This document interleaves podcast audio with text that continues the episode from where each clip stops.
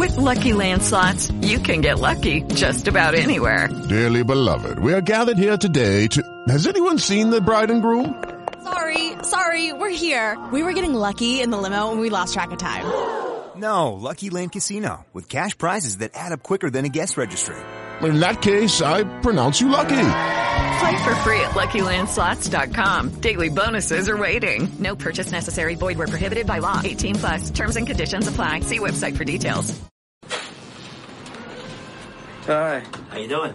Uh, pretty good. You Dick? No. Dick Ritchie? No, he's not here right now. You live here? Yes, I do. You sort of uh, roommates? Exactly, roommates. Yeah, well, maybe you can help me. I'm looking for a friend of mine. Clarence Worley from Detroit.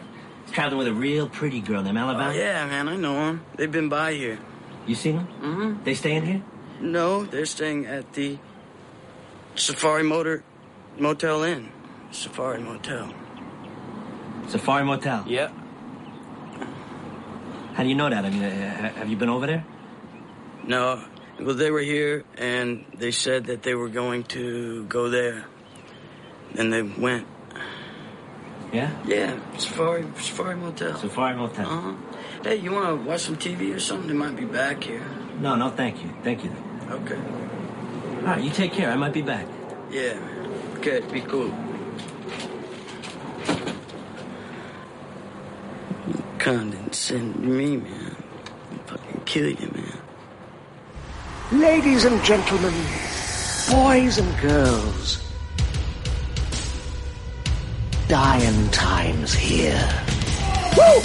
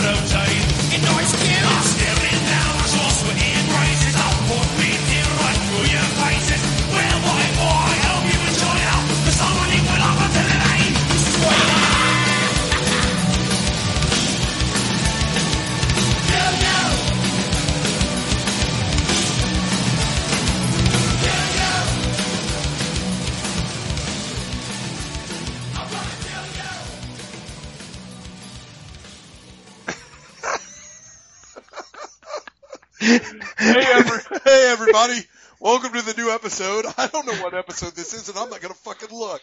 Oh, we'll take a guess. Say 178. Whatever, fucking don't give a shit. Oh, I'm glad to be back, dude. We didn't do this last week.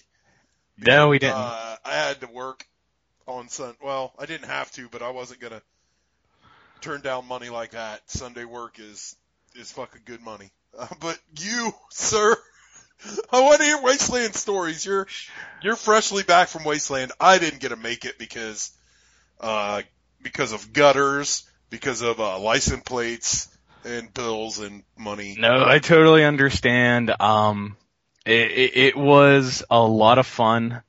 Um, I understand that Bryce thinks everybody at Wasteland looks like they're in Foghat. Yeah, it just, I don't know what the hell happened last night, but within, uh, like, And with, Quinlan happened evidently. yeah, Quin, well, somehow Bryce and Quinlan drove together yesterday. and both of them are drinking their asses off. And I just said, which one are you drinking? Cause I'm leaving soon. Or I should say driving. And both of them were just staring at me. and somehow we ended up going to dinner together. It just, oh, and then it got real racist and then everybody had AIDS and we decided, Ed and I decided we were going to embarrass Bryce, so we just, everybody that we started talking to as soon as the show ended at 7 o'clock last night, I just started telling everybody they had AIDS. And it's all because of Bryce. Everyone has AIDS. My grandma and my dog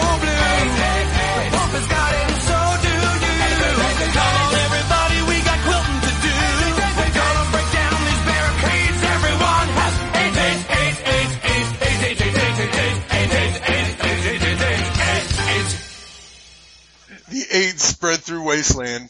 Oh yeah, there was It went from it went from Buzz to whatever Buzz gave me to drink to my neck to Ed to everyone. Oh yeah, I don't know what, how Ed got on this kick, but he's just like, Tim, AIDS. And I just, I was like, yes, AIDS. And next thing I know, we turn into 12 year old kids telling everyone they have AIDS.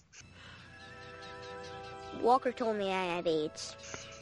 It was so wrong, but we also were waiting for our dumb old asses to get, there's three 40 year olds sitting there talking about AIDS.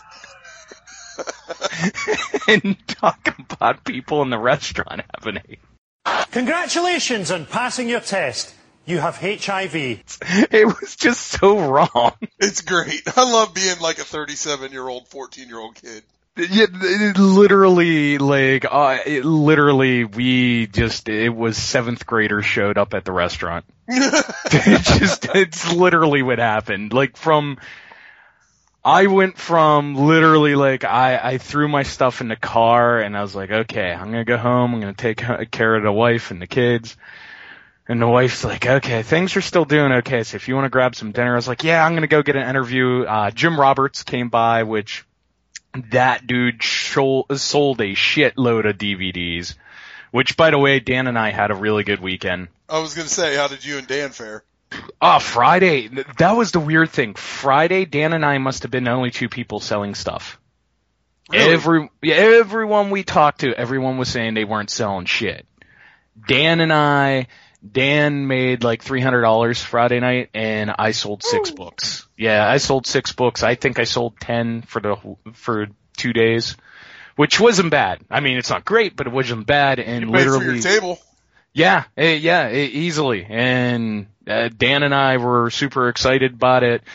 And then yesterday morning, as soon as I arrived at 10 o'clock, Dan texted me. He's like, "You got coffee, right?" I was like, "Yep." He's like, "I'll be there in 10 minutes." And you knew we were in for a day because the Bigfoot, the movie guy that I thought was like ignoring me. You mean Pittsburgh Dad? Yeah, well, the Well, the- yeah. the, the producer director of Bigfoot the movie. Well, he's like our best friend now. He was sitting behind us. No more And- Tim Gross Pittsburgh Dad rivalry? Uh, maybe Pittsburgh Dad rivalry, but apparently I am I'm now new best friends with the director of Bigfoot the movie because he gave us a case of Yuengling, Ooh, our best friends. and it was gone by twelve o'clock. Shit. oh, the, the and that was just Dan and I behind the table. Good It- lord. The- yeah, and Chuck showed up and it was on. It it, it was bad. Let's just put it that way. there, that was. It was not like 5:30 since I finally seen Bryce. I told him, "Get me the biggest coffee you can find."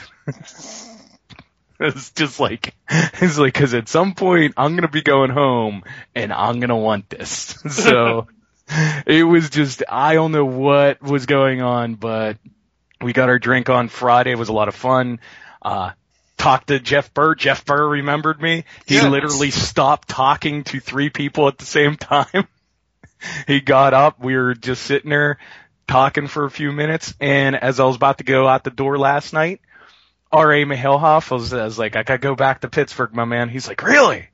You're, you coming back tomorrow? I was like, yes, I'm coming back tomorrow. He's like, guys, come over here. And everybody's like, what? He's like, I li- I got a group hug from the cast of uh, Texas Chainsaw Massacre 3. If there's anybody that deserves it, I got a group hug as I was going out the door last night. So that was like a little bit of the stories. I heard Bill Burr was, uh, or not Bill Burr, uh, Oh, what the fuck? I mixed the names up. William Butler. I heard he Yeah, was oh, pretty drunk. jeez, he, dude, he was drunk Friday, and that was like, I met him at 5:30, I think it was, and I'm not and I- saying that's a bad thing. I- if no, uh, him and him and I were talking, and he, he would just he had me cracking up. He and if there was anything for anybody that wants to go meet Kate Hodge, I think I have found Debbie Rochon's doppel, doppelganger now. She looked, yeah, yeah, yeah. I've seen, I've seen recent pictures of her. Yeah, she looks exactly like Debbie Rochon. I was like, um, is Kate Hodge here? and you missed, I don't know if it was her boyfriend, agent, whoever it was. Him and I got in an argument for 20 minutes about hockey. Oh It- shit! And it was on because he was like, he's like, Crosby's a girl. And I was like, who's your team? He's like, Detroit. And I was like, oh, I was like, so you let your best player ever in the history of your team go to a different team to be a general manager. I was like, that's fine. Call Sydney a girl. I was like, be stupid. Yeah, I was like, Yins are turning into the Cleveland Browns of the NHL. That's awesome. Oh, that is so. I don't want to talk about the Cleveland Browns, boy. It- it- oh, because it was funny. We sat there and argued for 20 minutes. He's like, I guess you're a Steelers fan. I was like, eh, I don't give a shit. He's like, finally, somebody that doesn't give a shit about football in this place. I was like, I don't give a shit. Hockey, different story. We'll fight in the parking lot right now. Which one of you are the uh, most supporter of the Hartford Whalers? oh yeah, I love the Hartford Whalers. They're fucking great. Well, Tim wins then. Fuck Yeah, it. it just I love Hartford, but yeah, it, it was just everybody was really cool. It seemed to be a tame wasteland, but I don't know about everybody else. I had a blast, and uh, like I said last night, doing an interview with Jim, you got Ed just screaming at the top of his lungs on a hotel window, screaming, "I got AIDS." and just licking the hotel window. like I said, 12 year olds showed up at the restaurant and I don't think we aged much past 12. whole time. That's what Wasteland is for, man. You didn't do anything wrong. And I'll tell Well, you another thing, dude. It's, it's the last Wasteland I was at, the one before this one. It was kind of tame. I am ready for a fucking balls to the wall Wasteland in April. Well, it was, that's what I said. It seemed kind of tame, but it was just a lot of fun. Everybody seemed to be having fun. And like I said, there, I didn't hear any horrible stories, but I was, I'm sure you've seen the picture of Chuck somehow has Dan pinned to a bed. Yeah. he was feeling really, really good apparently. at one point. so you know what was going on there. Um, uh, some girl that randomly as Chuck and I are just sitting there, uh, yesterday, some girl came up and started talking rim jobs. Uh, Nice. yeah. Was she was she pro or con rim jobs? Oh, she was pro. She was pro giving them or receiving them. Uh, both. Oh, okay, that was awesome. And it was a conversation we did not start. it just, it was that kind of wasteland. pro rim jobs. This, that's a rare breed of Yeah, girl. but I mean, like it was just it was a lot of fun. It was a lot of cool stuff there. Uh I I got a I got a free Blu-ray turkey shoot Blu-ray off of Severin. Hey, right on. I was talking to them for a little bit and I just gave them a card and I was we were talking to Video Nasties and That's some good, dude. I spent at Last Whorehound. I spent literally thirty dollars at a bootlegger table, and all the rest of my money went to Severin. well, we were talking and I asked them. They were like, all their Blu-rays were twenty bucks. Yeah, I was that's like, why I yeah, was as like at a convention, you really can't beat that. I was like, you can't complain twenty bucks. And they were just like, oh, take something. I was like, I'll take Turkey Shoot. I've been wanting to see this again. You know, I wanted to see what they've done with the Blu-ray and everything. So, but yeah, it, like I said, Jim Roberts showed with a bunch of his DVDs, and I was pimping those out for him, and it was just it was a, it was a whole lot of fun for two days straight, and just hilarious stuff, and drinking beer with Buzz uh Friday. Buzz is my new favorite convention dude ever. Yeah, him and I were drinking beer Friday, just hanging out at his table. His girlfriend was getting us donuts. It just Was he doing. like little kids shoot people with crossbows? Oh, we we were talking about that stuff because we were gonna. I forget who this person was, but somebody was being a dick even before it opened. So him and I were plotting this dude's death. Cool. The sad part was we didn't see him the rest of the convention. But yeah, like I said, it was just it was a lot of fun. Uh, just uh, meeting new people, uh, selling books, just BSing about stuff, um, talking about Tremors Five. Oh, I ain't watched it yet. It's on I wa- I watched it today. Uh, I was gonna say let's cover it for next week. Okay. I I, I want to cover it. Okay. Uh, but yeah, just, just and I got your Kenny and Company. It's already sitting in my car to be mailed. I'm gonna try to I'm gonna try to mail it out tomorrow. Take you out of print, Dan. Yeah, just uh, it was a lot of cool, a lot of cool people. Just uh, like I said, it was kind of tame, but it was a good tame. You know what I mean? Did Like, did he have a bunch of new vendors there? I know Ken's like really good at you know mixing it up. well, I didn't. I could say this: I didn't ever remember seeing Severin there. No. Um, they were new. There was a couple new ones, not a ton, but there was like four or five that it was like, hey, I've never seen you here before.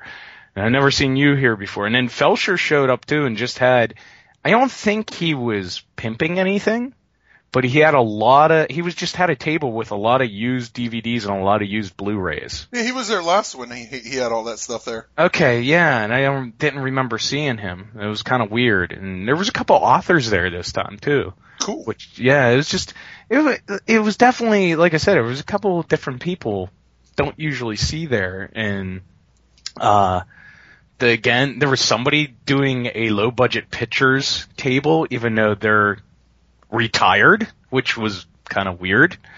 Uh, Lewis, my son, decided to tell me he's starting a porn company. That's not su- that's not surprising in the least. Like like is he is he putting out old porn or making new porn? Um, He's putting out old porn, isn't he he? didn't get all the way into that, but I'm gonna guess he is gonna like bring back some old porn, but don't be surprised he is like a porn director. No, it would that that no, not that kid. Yeah, because we were talking Friday before it started, and he's like, "Oh yeah," he's like, "Dad, I'm starting a porn company." Um, full moon. Somebody had a full moon table there. Uh, they were just being a vendor for full moon, and of course, I picked up uh, for my daughter for Christmas. Uh, I decided to give her one of them, but I picked up those plushy blade and torch dolls, and I gave her the torch one. I'm keeping blade for Christmas for her. She refuses to let go of the torch. They didn't have six shooter They do not. They're the only two plushies that I know of. But because was, it costs too much money to make six arm plushies. I would not dot it. I would not dot it. But I told Dan this. Um, remember us talking about that movie Crash? Yes. Apparently, uh, it is now been released by Full Moon. Out of the blue. I knew it was going to be. Yeah, it it was sitting on their table. I told Dan about that. I said, "Did you know it was released?" I said, "He's like, no." I was like, "I didn't hear." I was like, "Like you, I knew there was something eventually, but I was like that kind of went under the radar." It was like you kind of think he would want to do something with that because it definitely looks like some like he spent some money on the cover. Like he got somebody to draw something for the cover and everything. So that was that was surprising, but like I said, that was uh, you know that was about it. A lot of fun. Uh, Did you pick up anything cool? um, I just picked up a couple of movies. Like I said, got Turkey Shoot, which was really cool. Picked up some movie called Holiday of the Dead. I'm gonna check out. Sounds terrible. Oh yeah, it was only five bucks. Uh, Jeff Burr gave me the special edition of Eddie Presley. Cool. Uh, just hanging out and talking to him for a while. He gave me that, and um, there was just I I went up and like I said, I bought a couple of things. I bought like bought something for the wife. Even bought uh my kid a T-shirt from Zombies and Toys because I'll always love those guys. Seeing Jason and talking to him. But there wasn't like I don't know. There just wasn't a ton of selection movie wise Hmm. because it was like Synapse was there, and I'm getting that stuff, Yeah.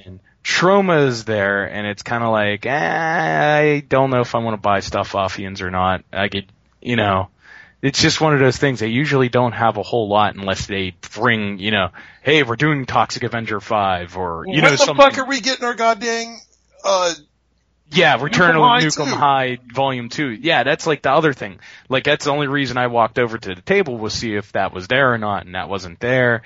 Um, but also too, it seemed like Ken brought in a couple extra guests.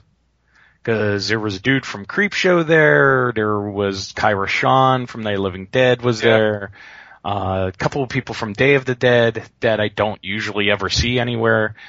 Um, there was just a lot of, you know, it was a lot of random guests basically. And then of course Tom Sullivan was there. Of course, it's not a wasteland without Tom Sullivan. No, yeah, the- he was there, of course. But like I said, there just wasn't a ton of movie selection that like interest me, like made me want to go buy stuff. The only thing was though, I seen and it, I, I was afraid this was gonna happen. A lot of people, I'm not gonna say for sure, but all of a sudden, everybody and their mother somehow has sealed VHS tapes. Oh bullshit, they do. Eh, you know, has the That shrink- bubble hasn't that bubble burst like maybe six months ago? I thought it did, and there was a bunch of people with shrink wrapped videotapes sitting at the bottom of their table. I counted, I think, 10 tables had VHS tapes. And I said to Dan, because I had a few other v- uh, VHS tapes that I found in my basement that I was gonna maybe take there to get rid of. Yeah. And I was glad I didn't. Because I was looking around and the lowest, there was no dollar VHS tapes. Everybody was selling them anywhere from five to 25 bucks a piece. And I was just half and they were selling them too, weren't they? Yeah, and half of them I'm looking at, I was like, you know there's a Blu-ray of this out, right? You know, I'm just looking at random ones and it's just, because then I, I decided, okay, I'm gonna start looking at somebody's cause, and ask a couple of people, and I said, because a couple of people were like, what are you looking for? I was like, do you have, uh, since you have these shrink wrapped and, of course, you know, they're brand new, right? It's like, you have a copy of Wood Chipper Massacre? No. Then I'm not talking to you. It's like, hey, come back to me when you have something like that. It, but it was just like a lot of, hey, I have, uh, I'm gonna try to sell my copy of Dead Alive on VHS in the shrink wrap for twelve dollars. It was that kind of stuff, and I was just like, ah, no, uh, I'm not doing that stuff. I'm done with VHS. I still have a few of them, but I'm not. It, to me, it seemed like it took a, it took a wrong turn, as I noticed at Wasteland this past time Really? Where eh, I remember past couple of wastelands, there was a couple of tables where you could find cheap VHS, you know, for only a couple of bucks. I couldn't find anything cheaper than five bucks, and even the five dollar ones were ones you're like, yeah, there's four different versions on Blu-ray now. You know, it's like, If I can get five dollars for my copy of The Thing on VH, it's gone. yeah, yeah. I might just show up at Wasteland with my whole VHS collection. Oh no, I'm not gonna do that. It, it just it was one of those things like i it, it, it's like here's what i'm selling here's my product. But here's the vhs tapes in case my product doesn't sell and i'm going to gouge you for the vhs tapes. Excuse me. Instead of gouging you for the product i'm trying to get out there. It's a, it was it, to me at least just as a fan of a convention i'm sure you've seen that. I Yeah. it just i i was just like i thought these were going away you know what i mean i thought uh, i thought it was like like you said i thought that was six months ago VHS, I think it's a I think it's a race to the finish with VHS. I think it's gonna be it's gonna end up like one guy owning all the VHS. Like Tarantino owns all the 35 millimeter films. yeah yeah I think yeah it's gonna be one dude in Austin, Texas is gonna just own every VHS tape ever. Well, that was I was gonna say that was the other thing. Talking uh, Mario Dominic, uh, good kid that I always see at the conventions and see his parents and talk to them, and I could always gauge if somebody's got good stuff on VHS. And the only thing he got good stuff on VHS. uh, that well, I'm just saying that dude finds it. Exler, Exler's got good stuff on VHS. Yeah, it, Mario was just carrying around DVDs. Cause him and I talk every time and he'll show me some of the stuff he picks up at the shows. He's the kid that gave me, uh, Hide and Go Shriek for five bucks. I don't hesitate to call that man a friend. I, I, he was like, cause he knows how much I like it and he's like, hey, you want this for five bucks? He's like, it's only played like twice. And I was like, yes. Reason it's only been tagged twice. you know, I I take his word on it, and uh, I've tried to tell people too. Jim Roberts has a huge ass collection of VHS tapes. He would be another person I would get stuff off of, but um, I it, with Mario, that's all he had. He only had DVDs in his hand. He didn't have any VHSs. And usually at a wasteland, that dude's taking out like two bags to his car of Yeah. VHS tapes. So I know if he wasn't buying anything, I got a modest collection. I think I probably got like 500, 400 VHS, eh, maybe about 400 VHS tapes. And, and they all sit in a side room. yeah. I, I only bust out like popcorn, and that's because the VHS of that is way better than the DVD release. Well, I still, like I said, I still have a few VHS tapes, and mainly the tapes that I do have are ones that are legitimately not on DVD still. Well, no, what I'm saying is I've taken all those VHS, I've ripped them to DVD. Yeah. Okay. Yeah. Or not I- even DVDs, they're just on a external hard drive, so I don't have to. Yeah, and I and I was gonna say I've sold all my VHS, but even when I was selling them, mm-hmm. I never gouged people or tried to. You just wanted beer. Yeah, I wanted beer money, and I never tried to pretend what it might not have been. You know what I mean? Yeah. It, it just, you know, when people would get in, is this the one with the box with the red stripe on it instead of the white one? Because remember, R-rated version had the red stripe. I don't give a fuck. Give me a dollar and go away. You I do have that one rare tape, Goonies tape that Okay. actually has the octopus in the movie. Oh wow, Yeah. that's pretty cool. Like, I see- well, I don't know if it's rare or not, but I think it is. yeah, see, something like that is cool. That that I would see. See, to me, that's worth keeping. Like my uh, copy of uh, Wood Chipper Massacre, that's worth keeping. Yep. Um, you know, and then I got stupid shit like the Kindred. Up until what recently, you couldn't find that unless you had it on VHS. I don't think it ever did get a DVD release. I thought it was supposed to it have one. was, but it never did. I don't. Oh, I don't see- think it ever did. Uh, like I got that, and I got like Terror Within 2 seems to be the only Corman classic, you know, when he was doing the New Horizon pictures, like that seems to be the only movie that has not gotten released on DVD. I have a VHS tape of that. Oh, that reminds me. You know what was on the other night in HD on Encore? No. Project fucking Metal Beast. I got it on DVR on on HD. It was pretty sweet. I was gonna say I did see a couple copies of Project Metal Beast, and I started laughing because somebody had one for twelve bucks. They're like, "Come on, it's Project Metal Beast." I was like, "Yep, I own one, a really good copy of one, and bought it for seven.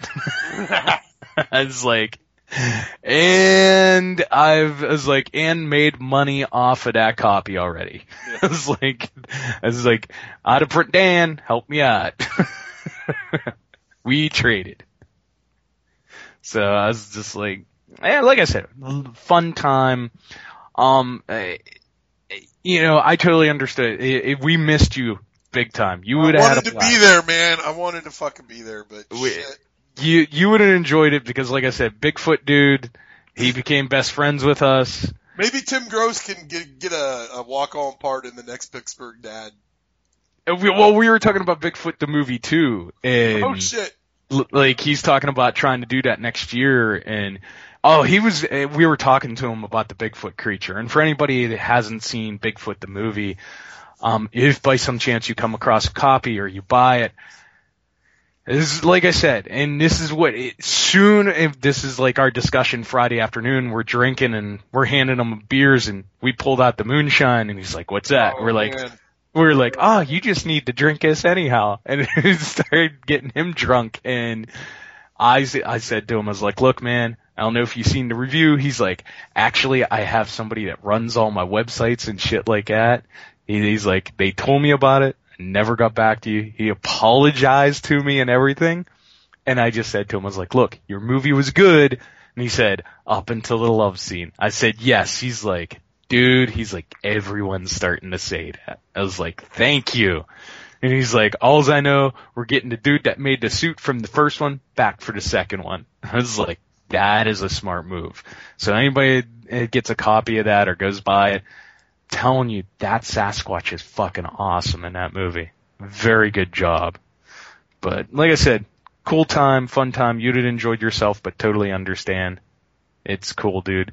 And everybody was talking about Horror Realm because it's going to be a blast. So Can't wait. When is it? March? March 4th, 5th, and 6th, I think it is. I'll be there. Yeah, because they just sent out an email for dealer tables, so it's going to be hilarious. Uh, hopefully, in uh, two weeks or three weeks, Dan and I already have a, a day we're going to be shooting, and it's going to be the week after we go to the Joe Bob thing, which is going to be a lot of fun. So yeah, we're going to try to have Jagoff Massacre 2 for Horror Realm. And if we get that, that's going to be, there's going to be shit going down. That's going to be a party, so. But anyway, sir, that's what I did this weekend. Uh, I didn't do anything but watch the Browns snatch snatch uh, defeat from the jaws of victory. I have been in an editing mode. I have edited two show. Oh, it's not going to matter because they'll be out by the time anybody hears this. But I got real behind because of work, so I apologize. There was a Oh, and let's- gap in the shows. Yeah, and let's not forget, uh, after I've been just rambling for the past 20 minutes talking about Cinema Wasteland, uh, for those who are listening, the next Cinema Wasteland in April, Oh yeah, I was to ask who's who's to. it is Street Trash Reunion. Do you got a list of people? I do not have a list of people. I forgot to take it with me. From what I've seen, it is five people from Street Trash. Randall And Tex Cobb. I, I, dude, I do not remember. I was drinking a lot yesterday. I do not remember. Cobb's dead. I know that. but uh like I said, it it five people from Street Trash. So it might already be up on their website, cinemawasteland.com, but yeah, it is it is official Street Trash reunion for the April show. Well, That- I told you that could be cool because a lot of people that worked on on uh, Yeah, yeah. Street Trash also worked on Spookies. I mean, we interviewed Well- Frank Farrell and he was on both and in Uh, Dawn of the Dead. Yeah, I was gonna say, and he did. He's the one that did the Dawn of the Dead documentary, or documentary of the dead, if you want to call it. No, that's you're thinking of a different guy. No, I'm. I thought it was this uh, that uh, that same dude, that Roy Fuchs, or Roy Frumkes Yeah. directed Street Trash and that uh, documented of the dead. yeah, Frank Farrell was the guy. yeah, I know who. Yeah, yeah, Frank Farrell's Uh, Spookies. Yeah, Spookies. yeah, you're right. Two different dudes, but same connection. Yeah. But uh, they still got all the old. uh Yeah, within a week that'll be. Yeah. But yeah, Texas Chainsaw Massacre 3 reunion was really cool. Oh, I didn't know Mark Mike Gornick was there. Yep. Guy who shot Day of the Dead. That's cool. Huh. That and uh, Duane Whitaker was there. Yeah, uh, fucking, he's, oh, I can't think, I, He's that guy. Yeah. you'd recognize him. Yeah, he was he was in Feast. Uh, he's Everything. he's in the From Dusk Till Dawn sequels. Um, he's that guy. He's the balding, chubby dude that plays like a cowboy in every movie, basically. Yeah, he's the, he's the guy I thought was Vinnie Paul in Feast from Yes, Pantera. there you go. Yeah, But no, he he was um in Chainsaw Three. He was the best get out the big skillet because I'll be an L for breakfast guy. yeah. No, that's No, not that. No, not that dude. Yeah. I'm I'm bummed, man. No no Alfredo. That kind of sucks. No, yeah, no Alfredo. Whitaker. I don't think Whitaker is. Yeah, I'm trying to think of what else Whitaker is in. Oh God, Puppet Master Five, Night of the Scarecrow, Pulp Fiction, uh, Dusk Till Dawn Two, Devil's Pulp. Reject, I was gonna, Two. I was gonna say Pulp lot. Fiction's the one I was trying to think of. Yeah, he's uh. He's he's the pawn store. Yeah. Yeah. Anyway, what did you watch, sir?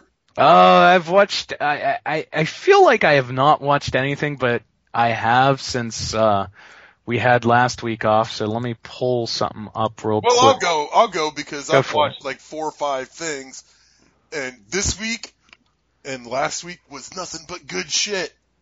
Uh, first I watched uh, Mission Impossible: Rogue Nation, and I'll be goddamn, you know, fucking Cruise is five for five now in awesome fucking movies.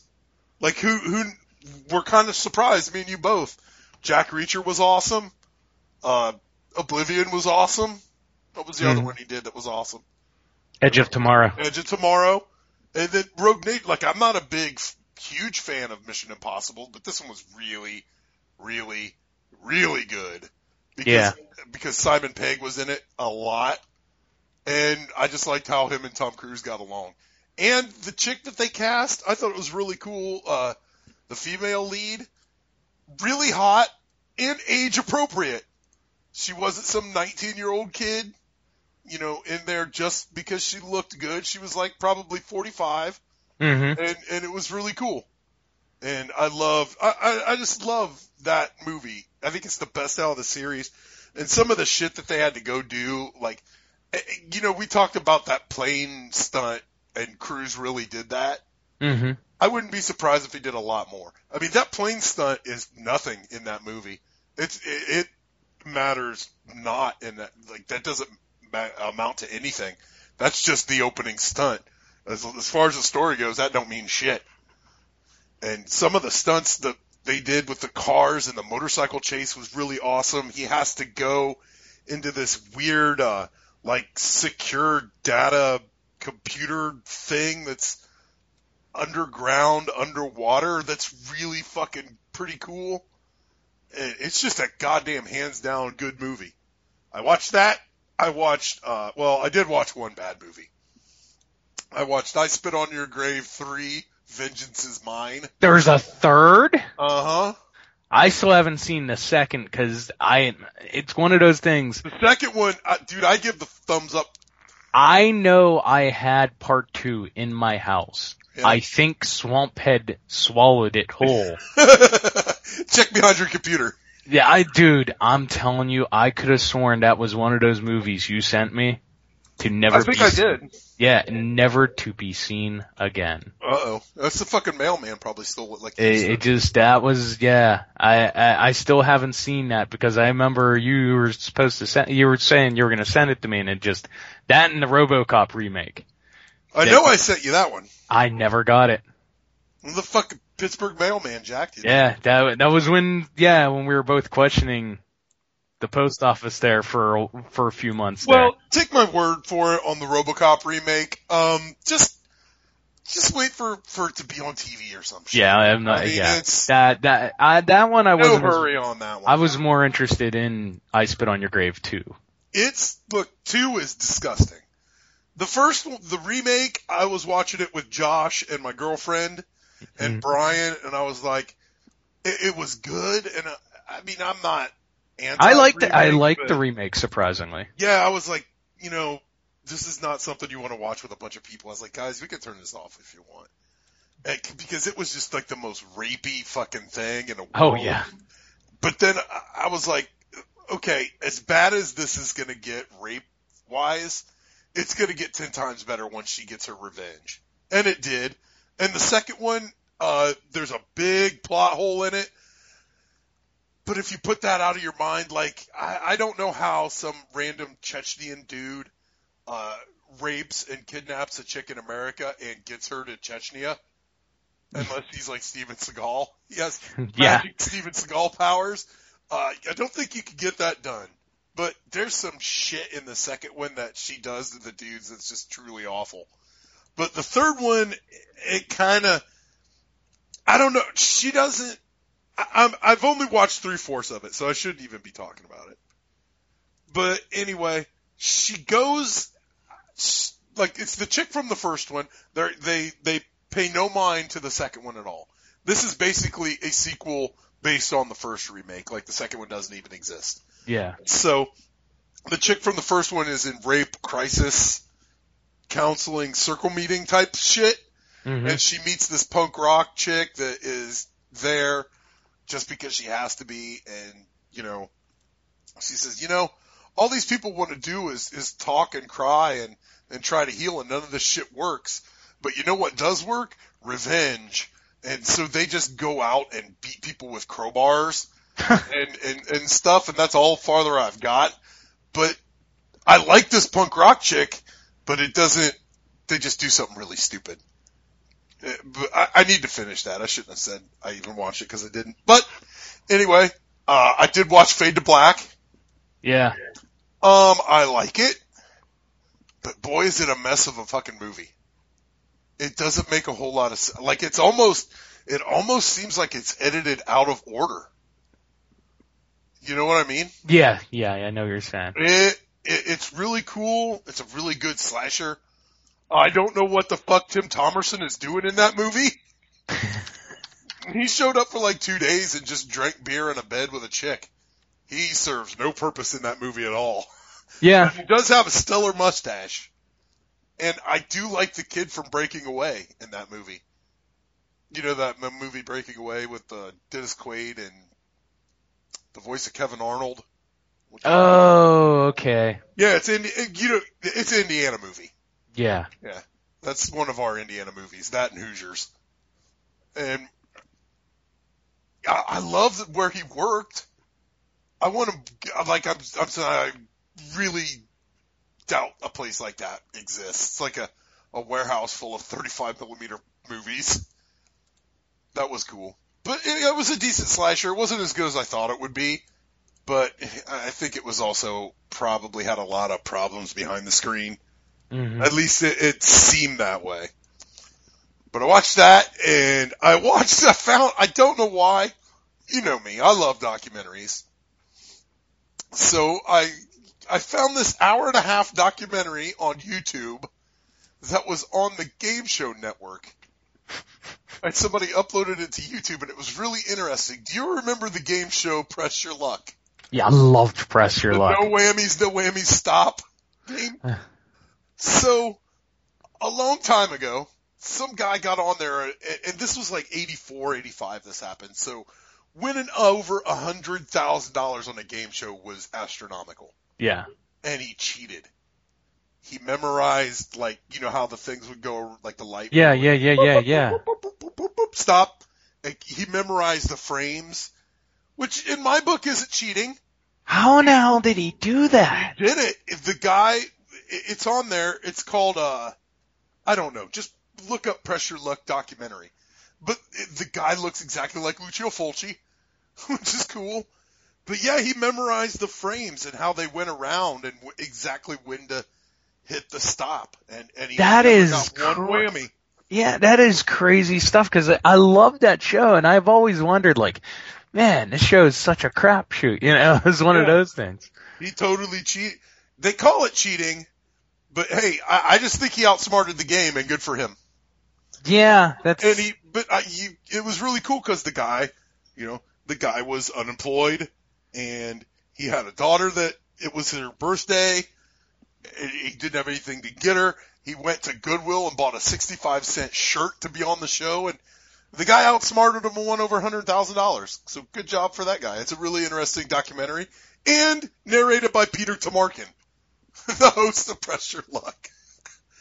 But I watched that. It's really good and uh, the great, the greatest movie I've seen in a long time. I got to see Deathgasm. yeah. You were talking about Deathgasm. I just Oh, Deathgasm is a joy. It is. It's got gore on the on the level of Dead Alive. Uh, all, it's about metalheads that find an ancient like parchment that's a song and they play it and then like demons come and the king of the demons come. They they basically raise Satan through metal. And it's if if you love metal and you know all the inside jokes about, you know, the metal subgenre and the black metal subgenre and all that shit, like uh, the one guy's girlfriend's name's Abigail, which is the King Diamond reference. They talk about uh they have a flashback where the one kid gets kicked out of school for stabbing a dude with a compass, like a math compass, because he stepped on he, this one kid stepped on his King Diamond tape, so he stabbed him with a math compass. and there's just so many metal references in there. And the best part is, like, this is a Tim Gross movie. Tim Gross needs to see this movie. And because when they play the song that makes all the demons come, everyone in the neighborhood comes out and vomits blood everywhere. They vomit blood on babies. They vomit blood on fucking furniture. They vomit blood on each other. It's a vomit fest, and it's fucking great. It's it's the best movie I've seen in a long fucking time, and I watched it twice. It's awesome. And I think that's all I watched. Because uh, I was gonna say this kind of sounds like we were talking about it again. Dan and I were talking about. Uh, I forget how it got us started. We were talking about death metal zombies, and Todd Jason Falcon Cook. Yes.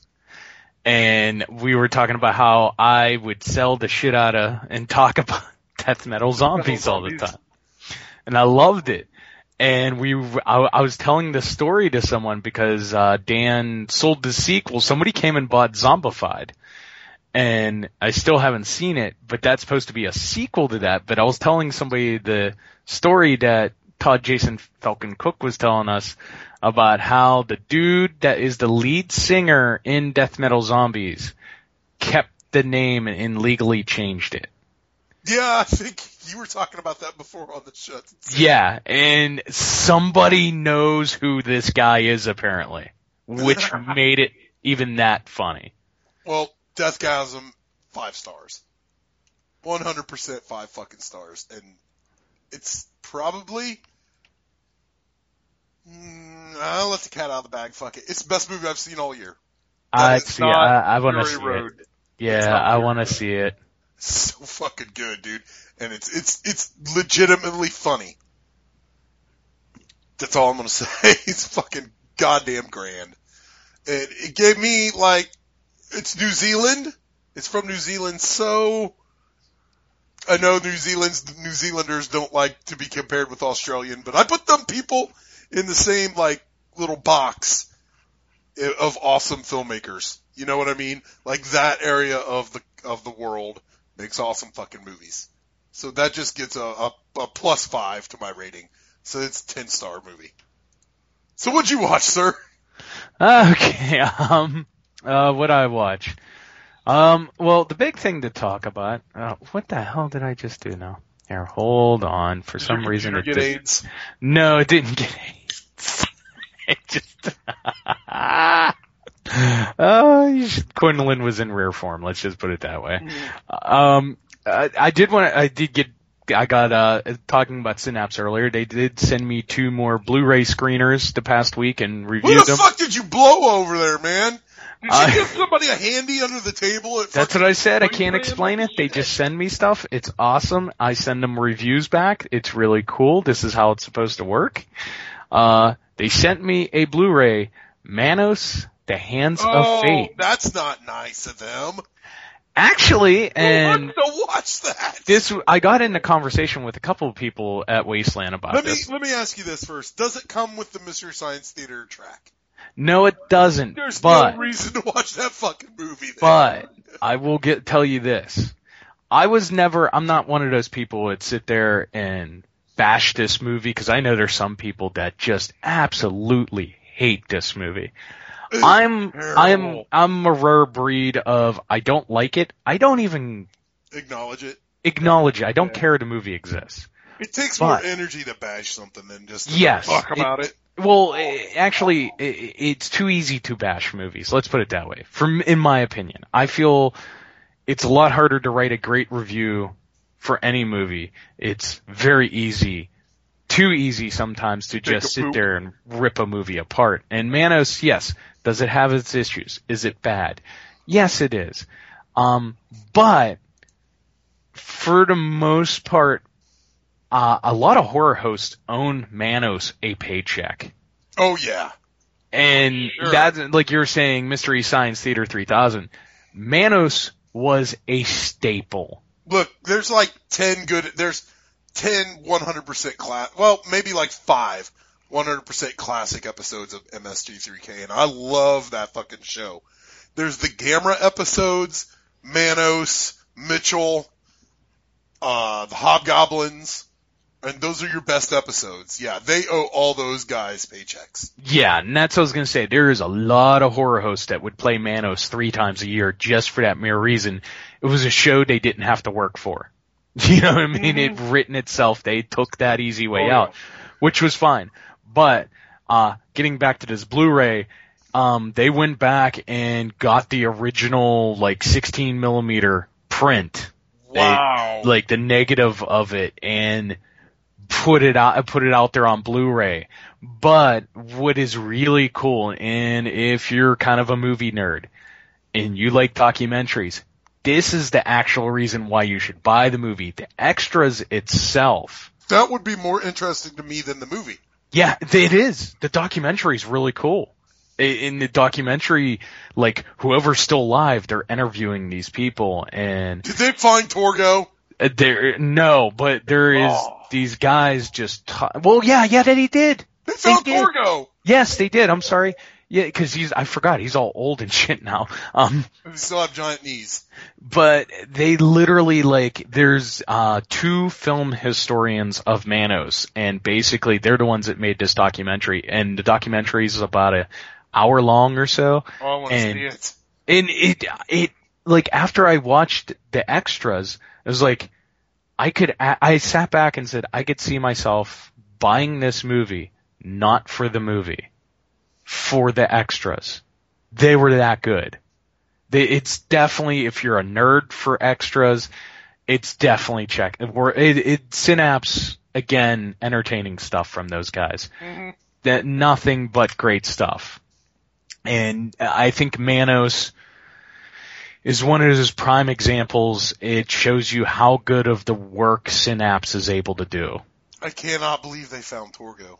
Yeah, because they the documentary I believe is an hour, hour and ten minutes or something like that. I It's have got to see that. it's feature length and it was well worth checking out and has all these little tidbits about stuff and it, it just anything you didn't need to know about Manos.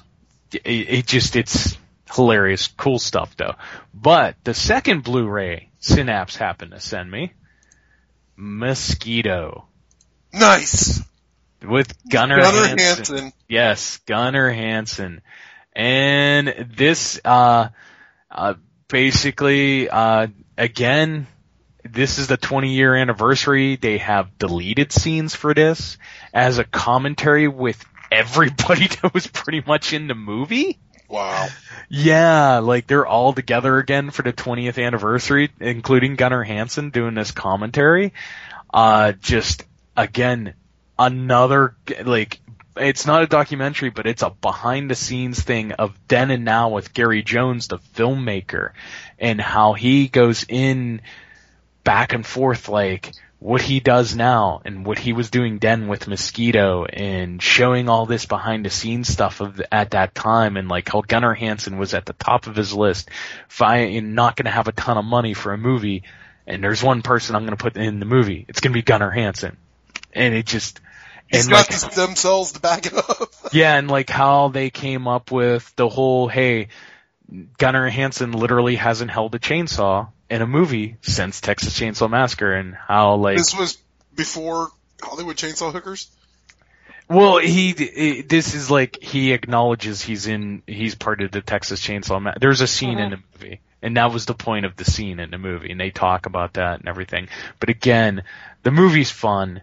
Uh, if you like kind of like a B movie-ish, uh, like a 50s inspired big bug flick, you would love Mosquito. Mosquito, to me, I put it this way: I love Mosquito.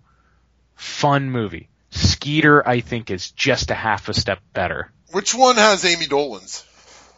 Uh, Ami Dolenz is in, in Ticks. I always get ticks mixed up with mosquito. And Pumpkinhead 2. She's in Pumpkinhead 2 Blood Wings. Ticks has everyone, man. Ticks has Seth Howard. Carlton from Fresh Prince. Yeah, I always get that mixed up with mosquito. But Yes. go ahead. I digress. But yeah, another great Blu-ray done by Synapse, uh, Mosquito.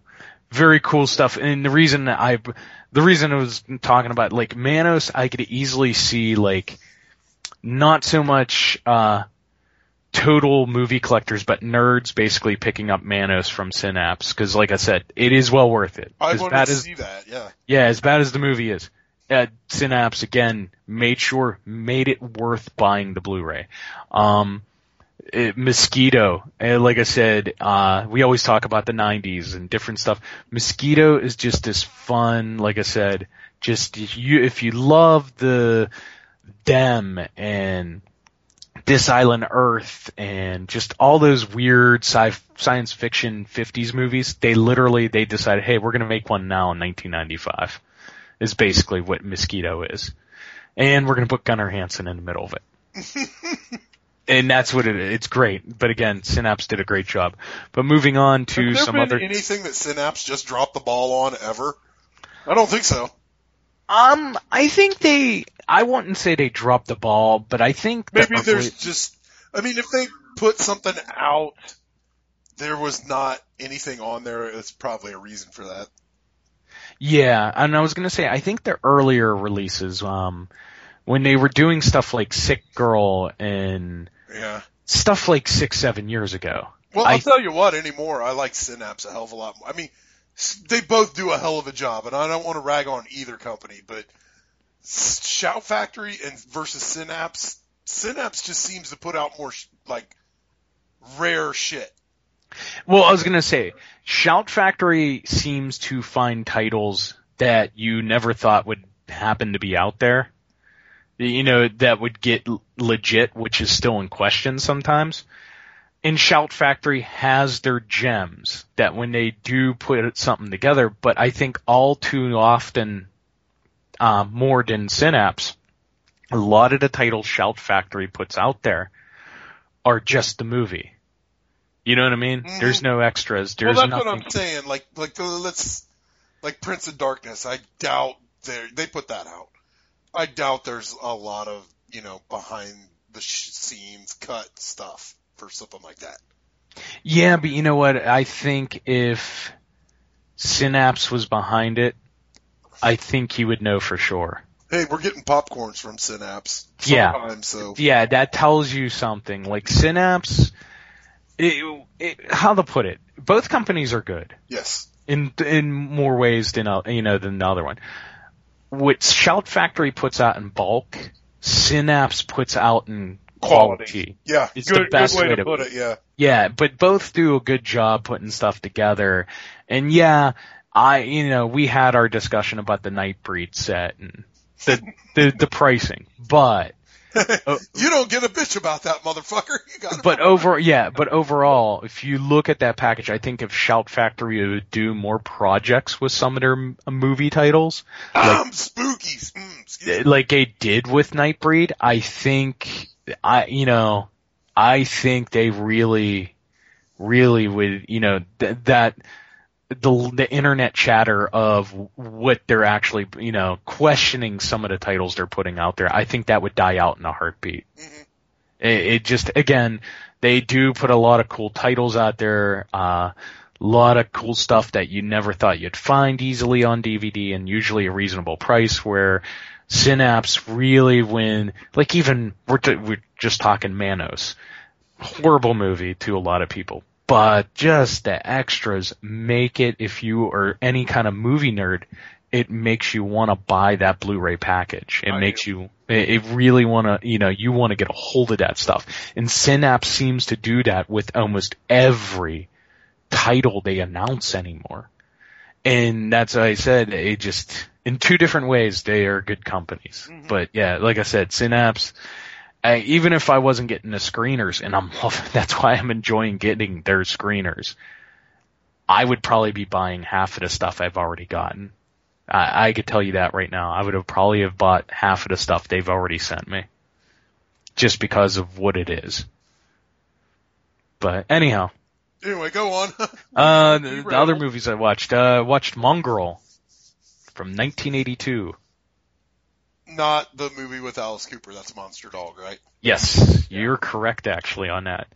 This stars Mitch Pileggi in his first film ever. Woo! I got. I want to see it now. I didn't know Mitch Pileggi was involved. Yes, neither did I until I started watching it and I was like, oh my god, some bitch still doesn't have hair. 1982, it is his first official film credit. He's in three quarters of the film. He's a big part of the film. Nice. But basically it's just this like weird kind of horror film, kind of not, kind of thriller, but people at a boarding house and some dude that slowly is going insane keeps hearing dog noises and shit and people start showing up missing after a dog is shot in the front yard of this boarding house. Nice. This sounds awesome. It, it's just, it's weirdly, it was weirdly entertaining. I will definitely say that. It was weirdly entertaining and I loved seeing, uh, Horace Pinker, Assistant Skinner, which by the way, did you get to see the X-Files trailer? I, I was gonna ask you that later. Yeah, that was gonna be a kid. You. Oh, yeah, and I the didn't. God. I, I I liked what I saw, but I did not notice uh Mitch Pileggi in there. But evidently he is. Yes, there, you then you didn't see the one I seen because we got Mitch Pileggi with gray beard and all. Oh, nice. That's the best Mitch Pileggi. Yeah, he got a gray goatee going on. Mitch Awesome Pileggi's stuff. retrospective coming soon. Yes, because there's there's the, the trailer I seen that I posted on my Facebook page. It's he walks into the old X Files office with Mulder, and Mulder kicks uh kicks in half the poster. It says, "I want to believe." Wait, UFO. that's him. He lost a lot of weight then. Yeah, that, I was just like, Okay, I didn't reckon. I Yeah, I was Okay. like, this is awesome. Can't wait for this. when, I, when is it? When is it? July or Yeah, June? January 24th. I have such a super boner for X Files right now, and after I seen that trailer, I was like going nuts for it. There's only six episodes though, right? Yes, but they're already talking, doing a, uh, There's that's not even going to be a discussion. There's going to yeah, be more. yeah, they're already talking, just trying to figure out when they're gonna film because, again, everybody is in this. Literally, like, the lone gunmen are dead, and somehow, uh, from the rumors that I've read, uh, those guys have signed. The- I love those dudes. And I mean, the trailer even ends with the cigarette man who died. And he, the, the trailer ends with you just see the cigarette sit in an ashtray and you hear his voice, which is William B. Davis. A basically lot just, of problems or something like that. yeah, yeah, we have a, we have a small problem. And that's how it ends. And it's just like, oh man, that's fucking awesome. You know it's going to be awesome in that last episode. You're just going to be like, I want more. God damn it. Oh yeah. Oh yeah. Definitely. But moving on, like after the Mon- after Mongrel, which was a great find. I was glad I found Mongrel sounds like show material. I want to watch Mongrel. Yeah, I mentioned it quite a few know. episodes ago, and you're like, no, no, and I was like, yeah, you know what? It's worth it. It's pretty cool. Yeah. Also, uh, just for anybody that's w- paying attention and watching Mongrel, there is a Deep Throat pinball game in it. That Throat got a pinball game. Yes, and Mitch Pileggi plays it a couple of times in the movie. That's fucking nuts. Uh, I finally watched The Gallows. Oh, I'm gonna check out of that one. That doesn't look. That doesn't interest. That's the uh, high school. Uh, Yeah, found you're not- drama club. As I thing, as I called it, it's uh, high school students grave encounters. Yeah, I'm gonna I'm gonna check out of that. I I got no desire to see that one. Everybody says it's bad, and I believe them. Yeah, it, it, it's it, it's not like it's bad. It's not horrible. Horrible. I could see why.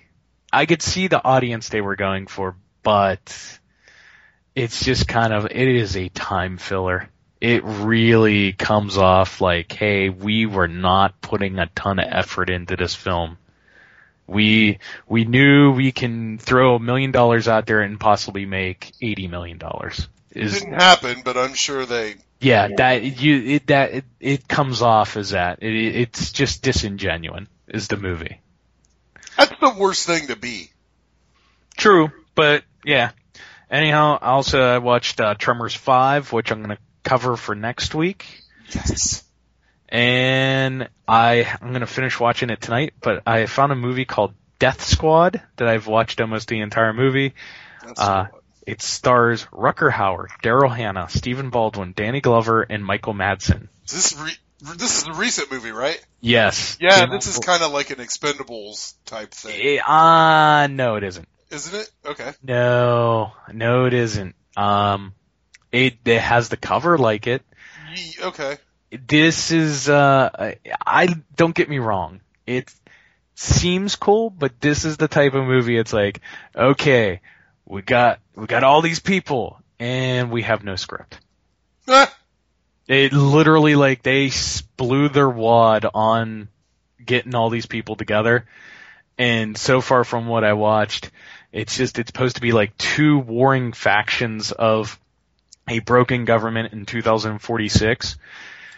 And for the most part, they're just trying to, uh, Rutger Hauer's mercenary team is basically just trying to cover up some kind of, uh, fuck up in a building where 80% of the movie takes place.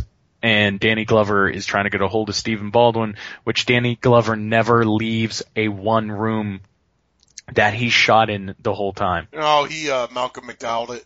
Yeah, so it just it really and Michael Madsen's cool, Rutger Hauer's cool. They have a couple cool scenes together, but it just you're seeing all these people on the on film, and it's just like there's a lot of like, hey, we're here, we're collecting our paycheck. Um, somebody's shouting us lines from behind the camera at this point.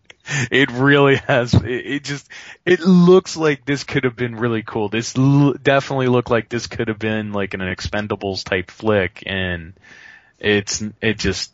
Somebody dropped the ball on this.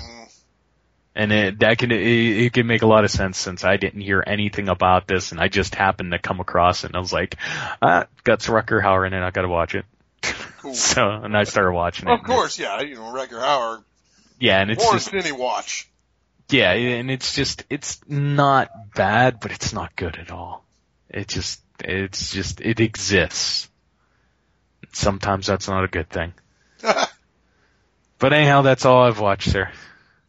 Well, let's get some. Can you dig it? I got some. If you got some, I got nothing. I got some. Can you dig it? Can you dig it? Can you dig it?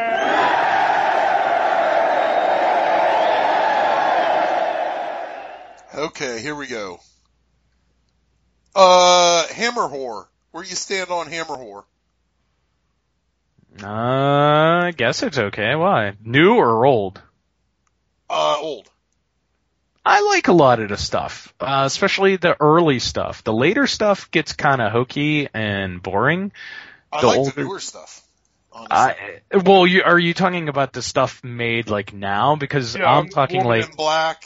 okay, yeah, I was gonna say I'm talking like mid '70s stuff. Well, you're in luck then because they are releasing a massive Blu-ray box set that contains, here we go, Dracula, Prince of Darkness, Plague of the Zombies, Quatermass in the Pit, which is awesome, Rasputin the Mad Monk, The Devil Rides Out, The Mummy Shroud, The Reptile, Frankenstein and the Monster from Hell, Frankenstein Created Women, The Quatermass Experiment, The Witches, The World of Hammer DVD, uh, I don't know what that is. Hound of the Baskervilles, Captain Kronos, Vampire Hunter, Brides of Dracula, and Curse of the Werewolf.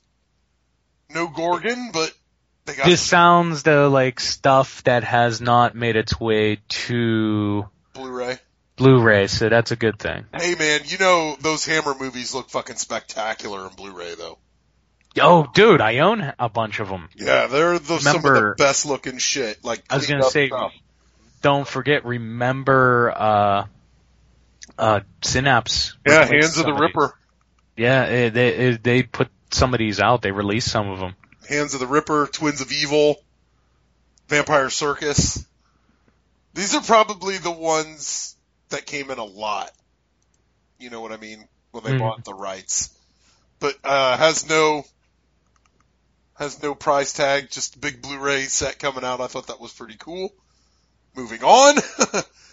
uh, this is awesome. Are, uh, are you ready for the, you, this is, well, not for you, but for me. This fucking game, I've got boner. Uh, I've got a boner. In two weeks. Remember last year, me and Josh went to see Evil Dead, City of the Living Dead, and Yeah. Night of the Living Dead. Had to Yeah. could remember. Well, the Skyline in scenic Shelbyville, Indiana, which is this, this is literally out in the cornfield. um, they are they've released uh, what they're playing in October, and here we go. This is this is some good shit.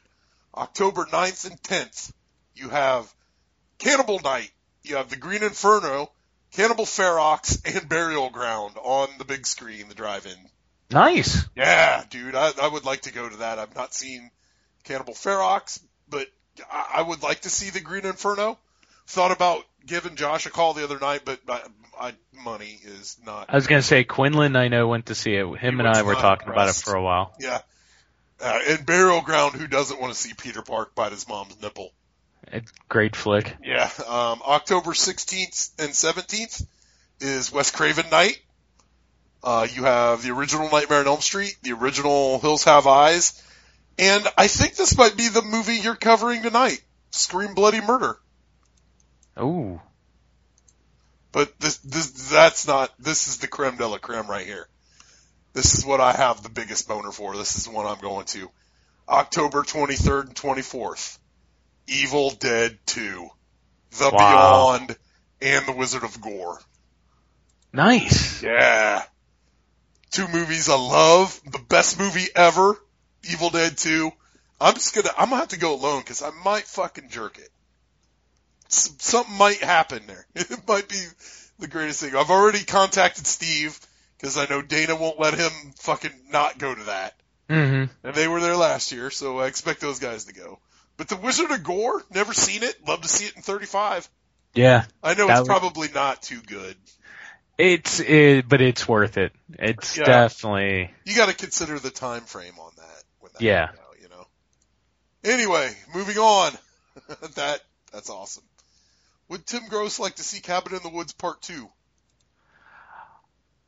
I I I'm not gonna say I wouldn't be interested.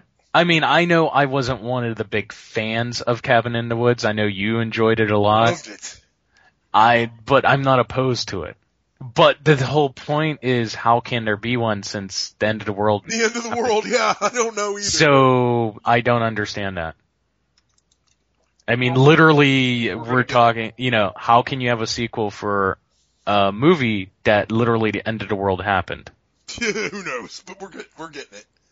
I, I I'm down with that. Now, am I wrong for thinking that? no, you're not. But hey, you know, how many times, how many movies can we reference that there just should not be a sequel for, but there is? Yeah, well, yeah, but I mean, literally, it's just like you're sitting there looking at this, and it's like, um, The world's fucked. Yeah. yeah, the world end. That's it. Who knows? I don't know. I just hope it's not a uh, straight to DVD cash in. Like 30 Days a Night had a sequel that was Yeah, Dark Days. Yeah, Yeah. so fucking disappointing. Yeah, so Very- bad. I just hope yeah. that something like that doesn't happen. And there's, the, you know what? And I bet you that's what is gonna happen. I certainly hope not, but Nah, I'm telling you original. that's, yeah, I'm telling you right now that's what's gonna happen. Anyway, I wanted to ask you this. Um, are you aware that this of this? Uh, I'm not a fan of this series almost at all. Give me two and four, and then I'll call it a day. But have you seen the Hellraiser Scarlet box? The big box that they just put out of all, or it's coming out of all the Hellraiser. Arrow, Arrow's putting it out. I'm gonna. I'm not sure if it's all. Um, here we go.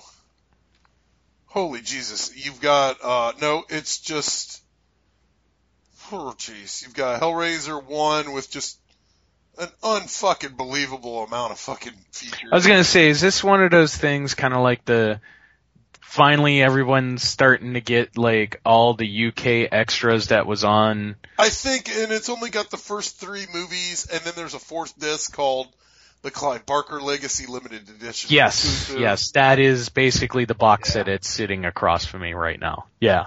That Yeah, I think That I've had compiling for- it all. finally have, I, you know, I've had it for many years. and there's supposedly uh the, people are kind of freaking out of the surgeon scene that that has been unearthed of you know how pinhead I don't know it's just like this lost scene that they have found For which this- one?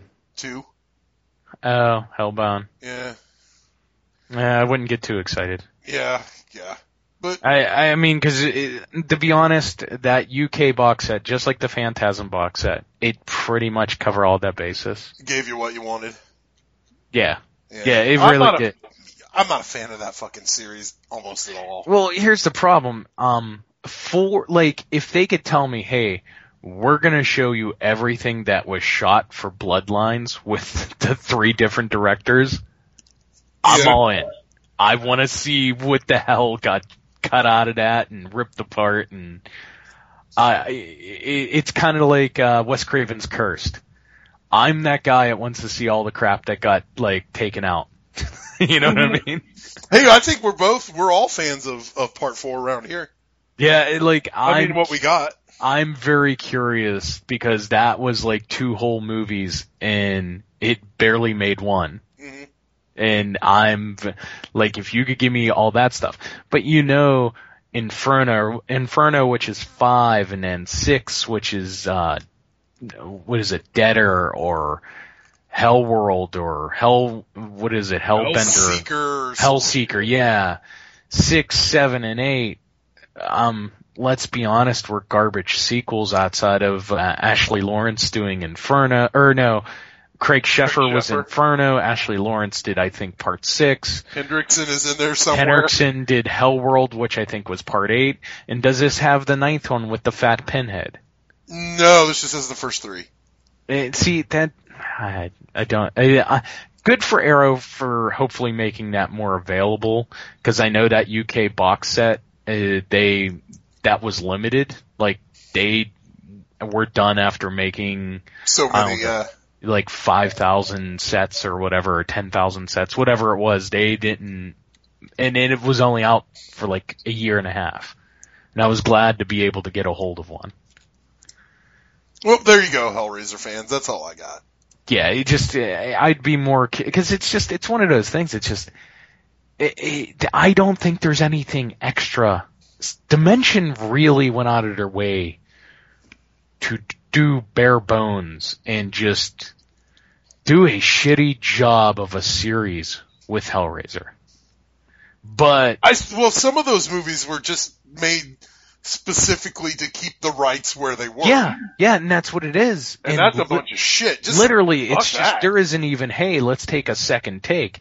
It's like nope, you nailed this line first take. Let's move on. Yeah. Where you get a special edition fucking uh, Halloween Resurrection, and you're able to watch other the other uh, camera sets or whatever it was of the reality series that was going on in that movie, and I think that's a big bag of fucking bullshit right there. I didn't even fucking bother. I didn't even bother watching like past five. I gave five a shot, and I was like, oh well, fuck this. This is just fuck. They're, they, I don't know, man. That I'm just not a fan of that series at all. Besides two and four.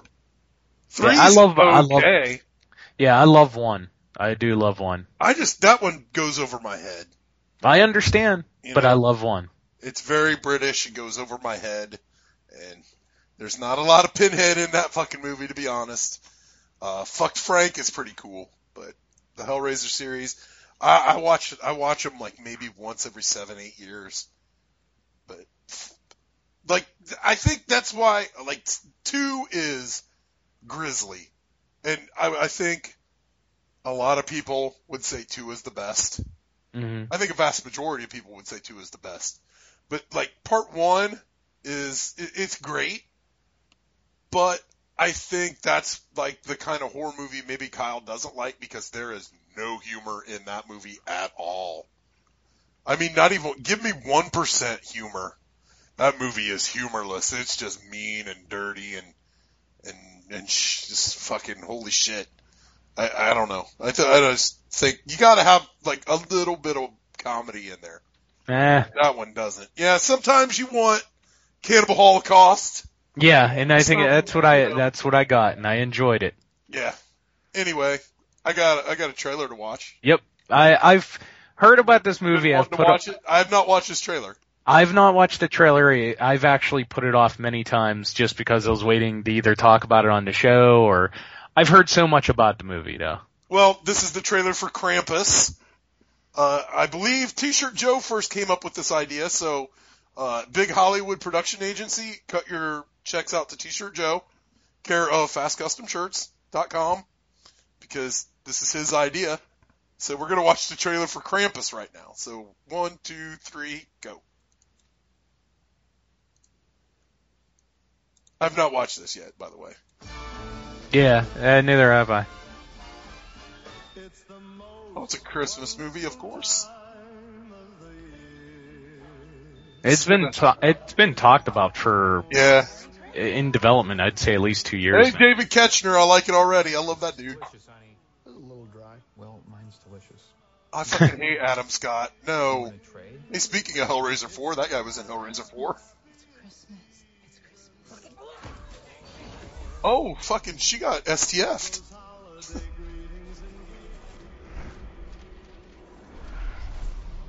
I hope this isn't gonna be like a Gremlins type deal. You know what I mean? Yeah. and no electricity. Or food. There's plenty of leftovers, Howard. Beer it is. It's the weirdest thing. There's no cars, no people. How long can this keep up? See, this is where the Tremors need to attack right now.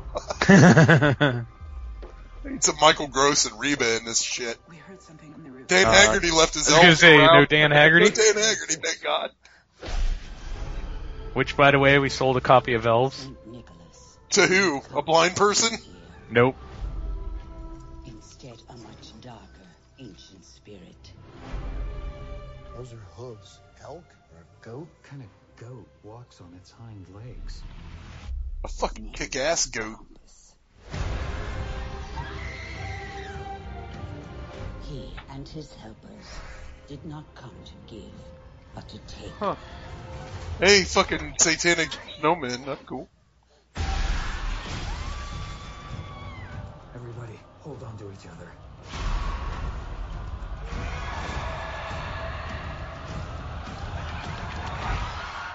He is the shadow of Saint Nicholas. See the demonic toys right there, Tim? Yeah. I I I'm gonna have an opinion here. It's nothing Uh, bad about the movie. I've got one already. I hate Jack in the Boxes. Smash. Here comes the foot. I know it. I knew it. so predictable anymore. um, Nothing bad's gonna happen on Christmas. That's pretty cool. yeah. Well, we've got demonic toys. No Dan Haggerty, thank God. Uh, what's your opinion? I've got one. Um, I as much as this has been advertised and been put out there, is this gonna fall the same fate as the Silent Night remake a couple years ago? And is this gonna fall the same uh, fate as that uh, UK flick, The Saint, that came out in 2010? That got a lot of huge press and went really big over there, but it came over here and you really had to go, like it was in and out of theaters in a week. You had to go look I didn't even theaters. realize that that was in the theaters. Yeah. Yeah, it was in the theaters for like a week. And you really had to like track down a theater that was playing it. And that's my biggest thing. Is this going to be advertised just as big? Cause the Silent Night remake actually got some, I thought you were going to talk about a Black Christmas remake. And I was uh, no, oh, no, no, no, no, no, no, no, no, no, no, no, no, no. That movie, that's a so good. It's so bad. It's good movie. No, no. But I'm talking like, I, going back to like, these two past holiday horror movies have gotten a lot of press and when it came down to it, uh, they, it, whoever was releasing it kind of failed, kind of nightbreed it, kind of, Yeah. you know what I'm saying, kind of Yeah, kinda. shit the bed when it came down to it. Cause somebody was like, oh, you can't have a horror movie and around the holidays. Yes, you can too. Gremlins. Yeah, but that was the thing. It had Steven Spielberg attached to it. Mm-hmm. And that's the only thing. If it's Spielberg's name's attached to it, of course you could have that. But, you know, no, God forbid. This has got, this is Michael Dougherty of Trick or Treat. So, Yeah, but again, I just go back to I, I will be impressed if this actually opens up in more than a thousand theaters. I think it's going to get a wide release. What I want it to be is like a really good head fake movie. And by that I mean really like, you know, it's a horror movie. Mm-hmm. And I want it to be like kind of like Gremlins in the, in the tone where it's like really like a family movie to begin with. And then it goes real fucking dark. Yeah. Like, I want this to be real fucking crazy and dark. And I'm looking at a rating and it doesn't have one yet, but man, this This reeks of PG-13 in the theater and R on fucking DVD. Well, which is that's the biggest pile of bullshit. yeah, that's my other thing I was gonna say. If this does get into the theater and it's PG-13, I will take a big dump on it. Yeah. I will. I will not. Uh, uh, no. Well, I'll go watch it. You can make a good PG-13 horror movie. You can, but uh, sorry. you're Sam on. If you're Raimi, gonna- if you're doing something like this, go for the R. For the love of God. Yes. And, uh, you know, T-shirt Joe, uh, this poster does have fake fold lines in it, so. Fuck that nonsense. But it- this this raises my question talking about the Silent Night remake and talking about a remake that kind of turned me around on some of the remakes because I really enjoyed the Silent Night. Silent Night remake was way better than it had any right to be. Yeah, and here's my question. Flamethrower You're, ta- Santa. you're talking about Cabin in the Woods 2. There is absolutely no talk of a Silent Night Deadly Night 2. I don't think that went over. Yeah, but I, I don't understand why. That was a good movie. It was a good horror movie. Mm-hmm. And you I'm had, not, you had Captain Paycheck in there. I I- it was a good horror movie. I really like that. And if you're looking to make waves, I would start there. I think it'd be worth it. You could do that type of shit, man. The, the Town That Dreaded Sundown Yeah. remake. Yeah, great. why not? I mean, it just, I was not expecting anything and that was, it's kind of like I Spit on Your Grave remake. I was not expecting it to be as good and it did a really good job. Yeah, I wasn't expecting much. I just don't understand. Me to to turn off a movie, you know. Good job, sirs. But let's get to our questions. Okay, hold Got on. them pulled up. Give me one second. Cause I was checking the other page just to see if anything was on there and there's not. Okay, here we go. We'll start off. Uh, Carolyn Hoshouter. Uh, by Did what percentage? Mike, by the way? Yes, she that is Mike's wife, uh, which I did get to see Carolyn this past weekend, and who was kind enough to buy a book off me. Really cool. Uh, which I sold a couple issues of Secret Skull Digest on my table for Mr. Mike Hoshouter, which was uh, had a couple of my reviews, but also had my rest in peace uh, Rowdy Roddy Piper in it. Oh, I forgot he wanted that from us. Yeah, he gave me the whole back page to it, actually, which I was impressed. It was really cool. I was like, oh, this is awesome. So I was really cool to see that, and me and Quinlan were reading it and checking it out. But uh she wants to know by what percentage did the world supply of beer drop as a result of this weekend's Cinema Wasteland, and what percentage of that was consumed by Tim Gross? I read this question and I just pictured you in in that part in Strange Brew where Doug McKenzie drinks the whole fucking like silo full of beer. And And he he- just gets he- real big. I've got to piss. And he pees out the fire. Yeah, he's out the fire. Alls I know, I wasn't the one raping somebody on the bed and had pictures taken. Chuck Connors.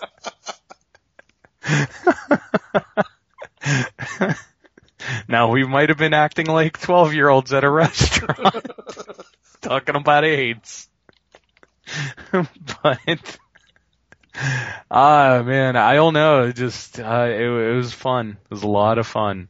Uh, T-shirt Joe wants to know why doesn't the paparazzi follow Gianna Michaels around? She's too busy banging dudes in the back of like trucks and vans and being awesome like that, I suppose. I know she was at one of the strip clubs because it was advertised this past Oh, week in Pittsburgh, and I know T-shirt Joe was on Facebook for a couple days Trying to do it started to get back to Pittsburgh. and trying to get Rich Delzato to go take pictures of her. I was dying. Uh, T-shirt Joe also wants to know, Alexis Texas has started directing. Is she the new Wes Craven? I don't know who that is. Oh, another porn star. Oh, time to Google search that fucker. Yeah. She starts, she's directing horror movies? I, that I don't know. I'm guessing she's just directing, getting to that age where she probably wants to phase out some of the acting and do what a lot of the porn stars have done now is directing their own porns. Holy shit, she's fine. she got a big ol' ass. That's what she's known for. Jesus God, Joe. Joe could, Joe could pick him. Uh, Tim, uh, Tim Wilder, bootleg Tim Gross. He wants to know why did you feel the need to invade my base in MGS? in Metal Gear Solid. Um, I've only played that game for like six hours or something. I don't know, but you can make your own bases and invade your friends' bases. And uh, you know, hey, I, I feel like bootleg Tim Gross has been getting a little big for his britches, and his base needs to get taken down. I need to do it. So, war is hell, sir. So I guess you've been invading his base. And No, he's got it for PlayStation 3 and I've got it for PlayStation 4, which sucks. I can't invade his base. oh, I can't get inside his base and steal all his dudes. because he has a PlayStation 3. Yeah. That makes no sense. it, does- it makes no sense to me. You'd think because you have a PlayStation 4, he'd be able not to touch you. Honest to God, you have one That more one number makes all the difference. Yeah, it's kind of like having a Commodore 128. You have twice the power now. if I could, I would fuck his base up. I have a nuke now, so. Jesus. Ed out. Quillen, Ed Quillen just says AIDS. AIDS. AIDS. Holy shit, Alexis, Texas. God damn. Which, by the way, anybody who goes to my Facebook page, you'll see a great picture of uh, Ed Quillen and I that Mike Hochschalter took a picture of us with my book, which was really cool. Um, it was in between us laughing, just sitting there acting like complete kids saying AIDS. like I said, that might have been the most important thing you missed this whole weekend. Uh, T-shirt Joe wants to know which porn stars would you pick to commentate, I guess, do commentary for NFL games? Um, I don't know. Dude, I don't want to hear porn stars talk. Just fucking, you know, I'm not gonna say anything. The sad part is they're can't- probably better than half of the people that are doing the commentary. I will guarantee I will take a deaf porn star over Chris Collinsworth. I was gonna say everyone is that dude.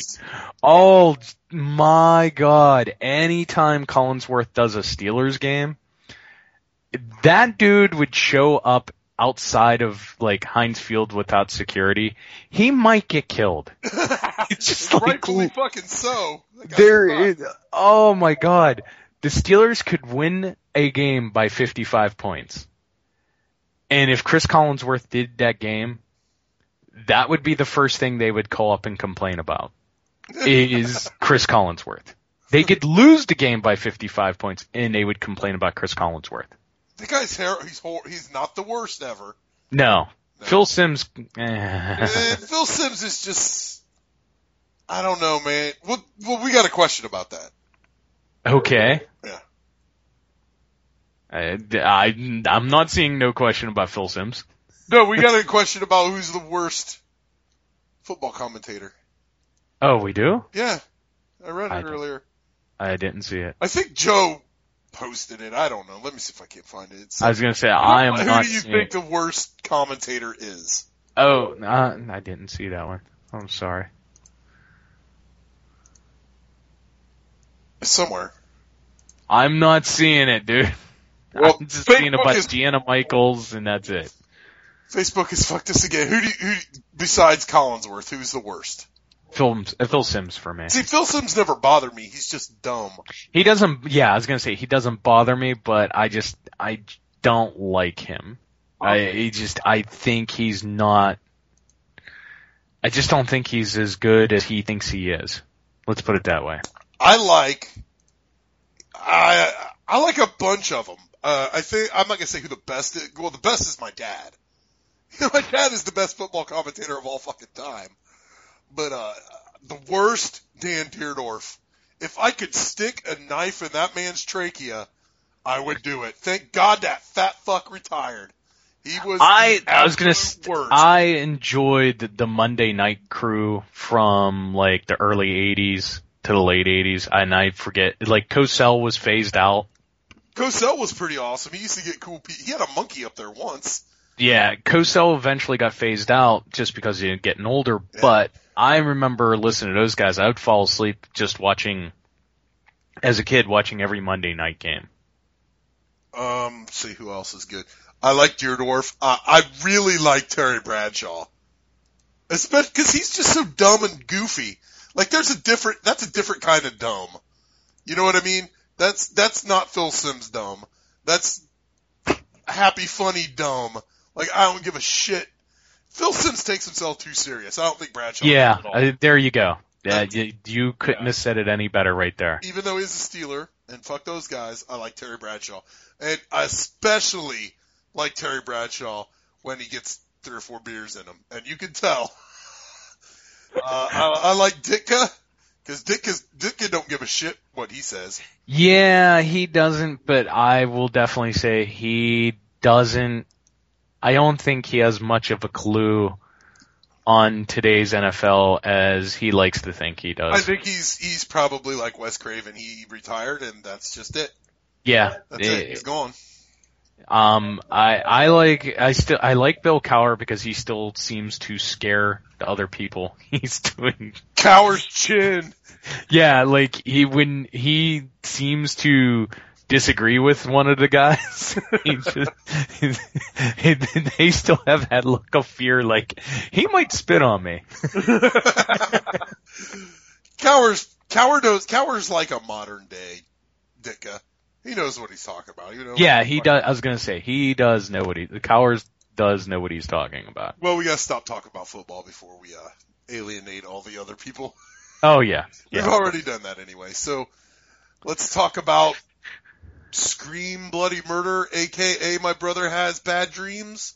Yes. I believe that's what it's called.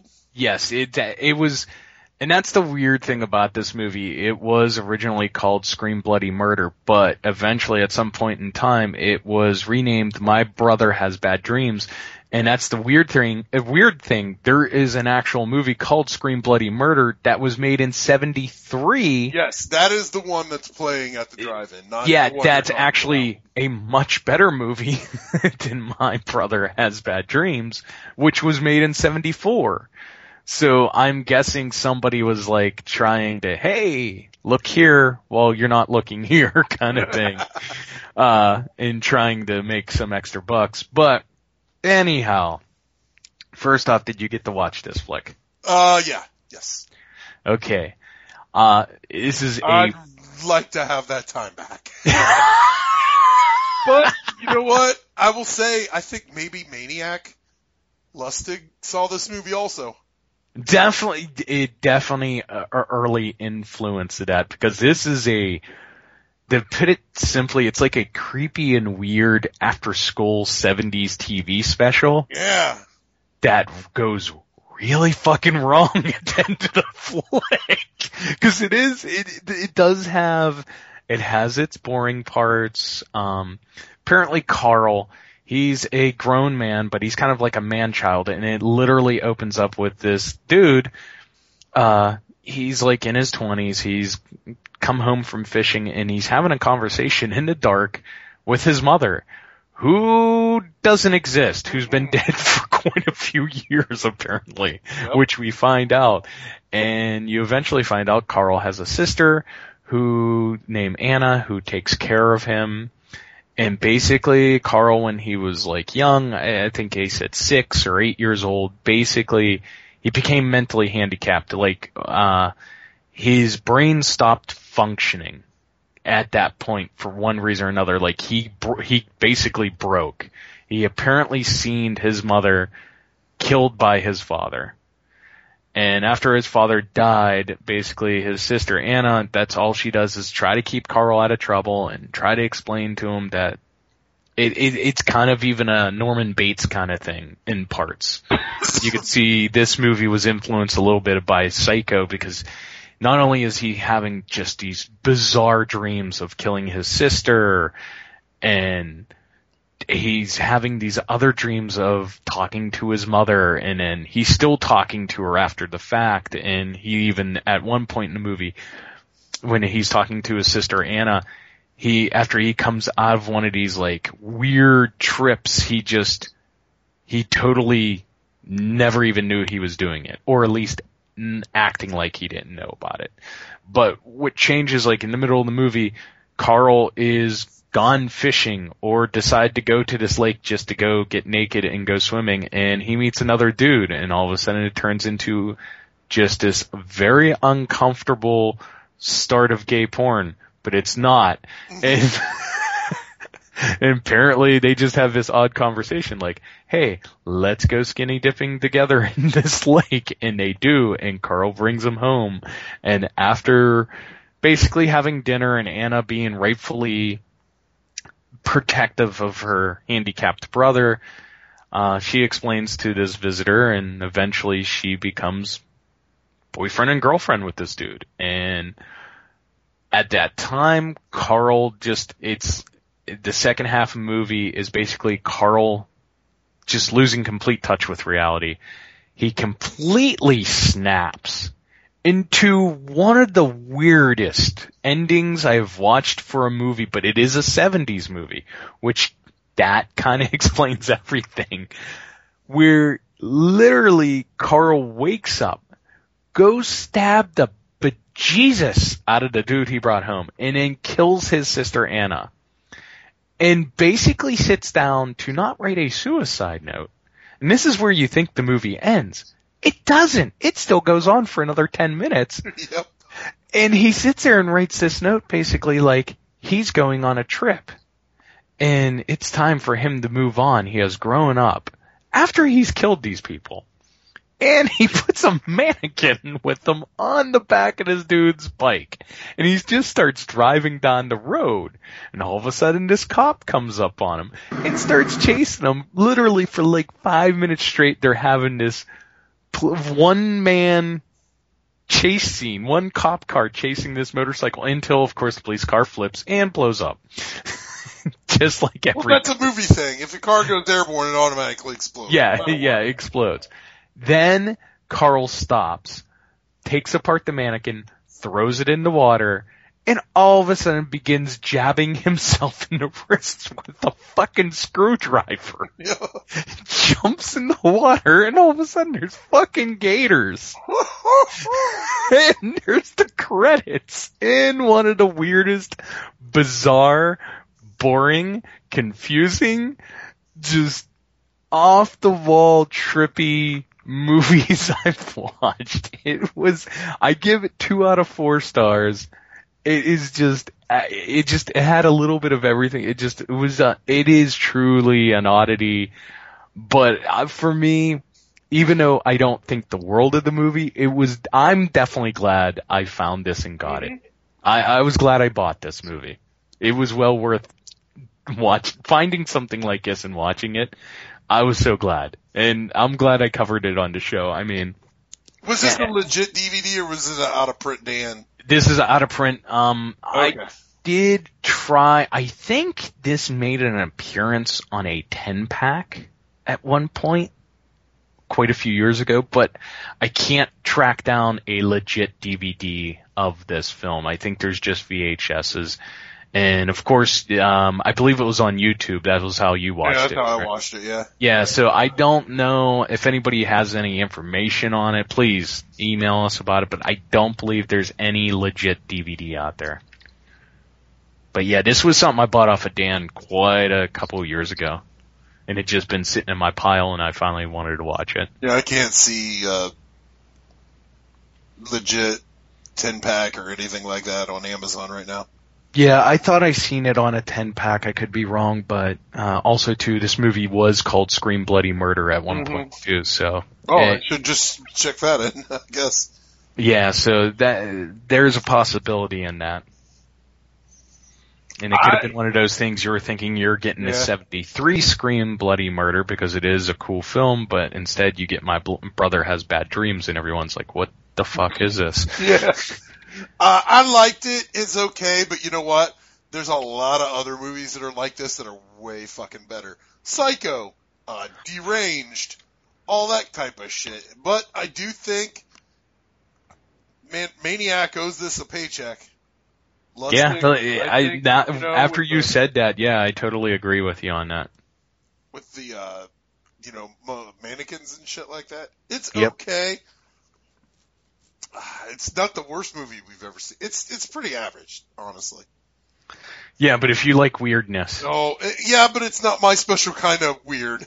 no, no, no. But if you just like, like like that that. ending that I just explained, Yeah, I mean that ending made that movie worth watching.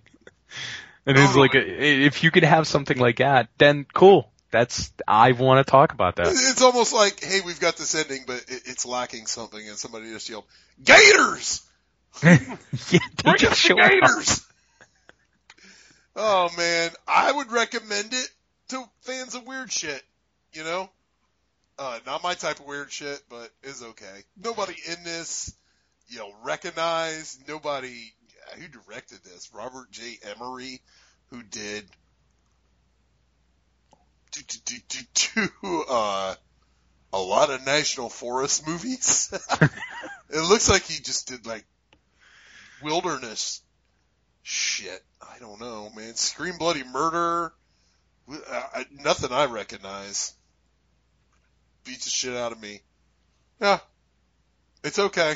I don't know what to say about it. It's definitely fucking weird. Um, you got anything else to say about it? Cause I'm kind No, of let, let, let's go on and talk about Miss Miss 45. 45. Every day, on every street, in every city, women are insulted, abused,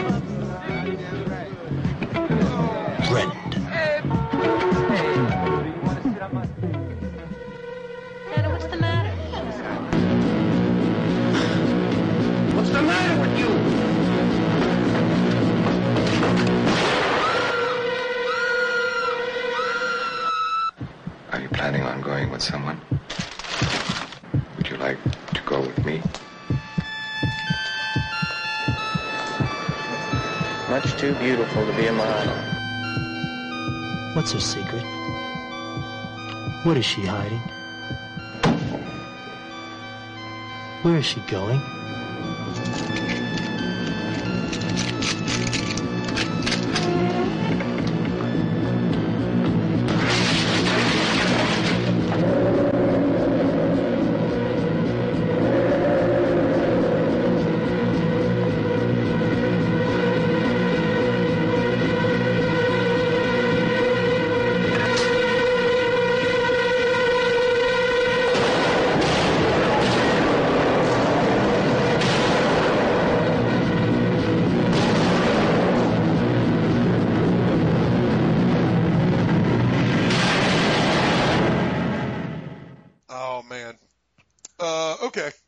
45. Uh, this was on my list, uh, a couple weeks ago of movies Kyle's never seen. I was gonna say this was on my list many years ago that I used to carry to like Wasteland and stuff like that. And I was gonna say I had a conversation with Ed Demko about six years ago. This is Uh, a very Ed movie. Yeah, about six years ago, and that was I think that was right around when there was a legit DVD of this being talked about. It didn't happen yet. Um, it just happened in the past year or two, but there was news that somebody was going to be putting out a legit DVD of Miss 45 finally. And Demko and I were talking about this movie, and he said, "Have you ever seen it?" No, and I was showing him a list of movies. This happened to be on there, and he's like, "Dude, do yourself a favor." find that sooner than later. And that's what I did. I went looking for it. I found it and found a copy of it, watched it, reviewed it, and I'm gonna let you take away and go ahead and talk about it because I know how I feel about it. Well, I watched this for the first time today. Uh, I hate this fucking movie. Oh my god, I really? Did I? Um, hate's a strong word. I, I was not a fan of this movie. This to me is my Blind Dead, Tomb of the Blind Dead. Mm. I don't get it. I don't get the love for this movie at all. But this movie is a rape revenge movie, which I re- I love those movies. Uh, this chick, it, it's it's just basically it's a bare bones fucking movie, man. And that's not I'm not saying that in a bad way, but it is directed by Abel Ferrara, who is Mhm. a name everybody should know. I'm not a fan of the guy, you know. I'm not a huge I fan either, but I. I'm a huge fan of this film. Not me. Uh, you know, he did Driller Killer, which is a video nasty. Uh, King of New York, which is awesome. Bad Lieutenant, never seen. He did the really, really, really good remake of Body Snatchers. Mhm. It, it's that's not even really a remake. It was just like maybe like a remake. It's just kind of a sequel. yeah, offshoot kind of thing. Yeah. That's- I think that's the best version of that movie. That's not the original, and I like every version of that movie, even the invasion with Nicole Kidman. But anyway, I'm not going to get derailed here. This stars Zoe Lund as a mute named Thana who works in a, the garment district of New York, uh, sewing clothes for some highfalutin fashion dude. And one day she's on her way home. She, she's kind of the oddball. Uh, like she's not hated at work by the group of chicks that work there. Uh, they're always trying to get her to come along, you know, come hang out, and, and she's just kind of a loner. But she's on her way home after buying a Coke at a store and some broccoli, which is the only thing she bought. I thought that was weird. I don't know why. But, uh, she gets jerked in the alley by a guy wearing a mask and gets raped. Yep. Meanwhile, someone is breaking into her house. Yep. And she comes home all dirty and gross from being It's basically supposed to be New York 1980. Yeah, which is the coolest part of the movie. Uh, the guy breaking in her house also rapes her. But this time, you know, she, she fights back. Uh, the guy fucking loses it, drops his gun, and she bashes him on the head with a ceramic apple, and then brains him to death with an iron, which I thought was fucking awesome. Mm-hmm. So then she she proceeds to uh, not know what to do with the body. She throws it in the tub, dismembers it later after I, I don't know what the fuck this thing, lady person living downstairs with her dog, like some old queen, like just some albino old queen living downstairs, and her yappy dog kept smelling the body, and she dismembers it and puts it in the fridge. Uh, from then on, it's rinse and repeat, man. It's it's her just killing random dudes with a 45, and Yep. that's it. Literally, she she kills. Let's see, who does she kill? I just, I, I I'm sorry, I just, and, uh, when she snaps, I just loved how she Anybody that snaps. yeah, she she becomes like this vigilante. Yeah, she literally becomes Chuck Bronson all of a Uh-huh. sudden. And at everybody at the end uh, is in a, a Halloween party. She's a nun. She's a nun, and she just goes in there and guns the fuck out of everybody. And then one of the chicks that she works with uh, grabs a knife, sticks it down by her crotch in some kind of symbol symbolism fucking thing, and stabs Mm. her. Yeah, I know you were trying to say something with this movie, Abel Ferrara, that rape is bad. Uh, everyone knows that. I just think this movie is. The, the problem I had with this movie was this chick, no one. Yeah, getting raped is horrible. It's the worst.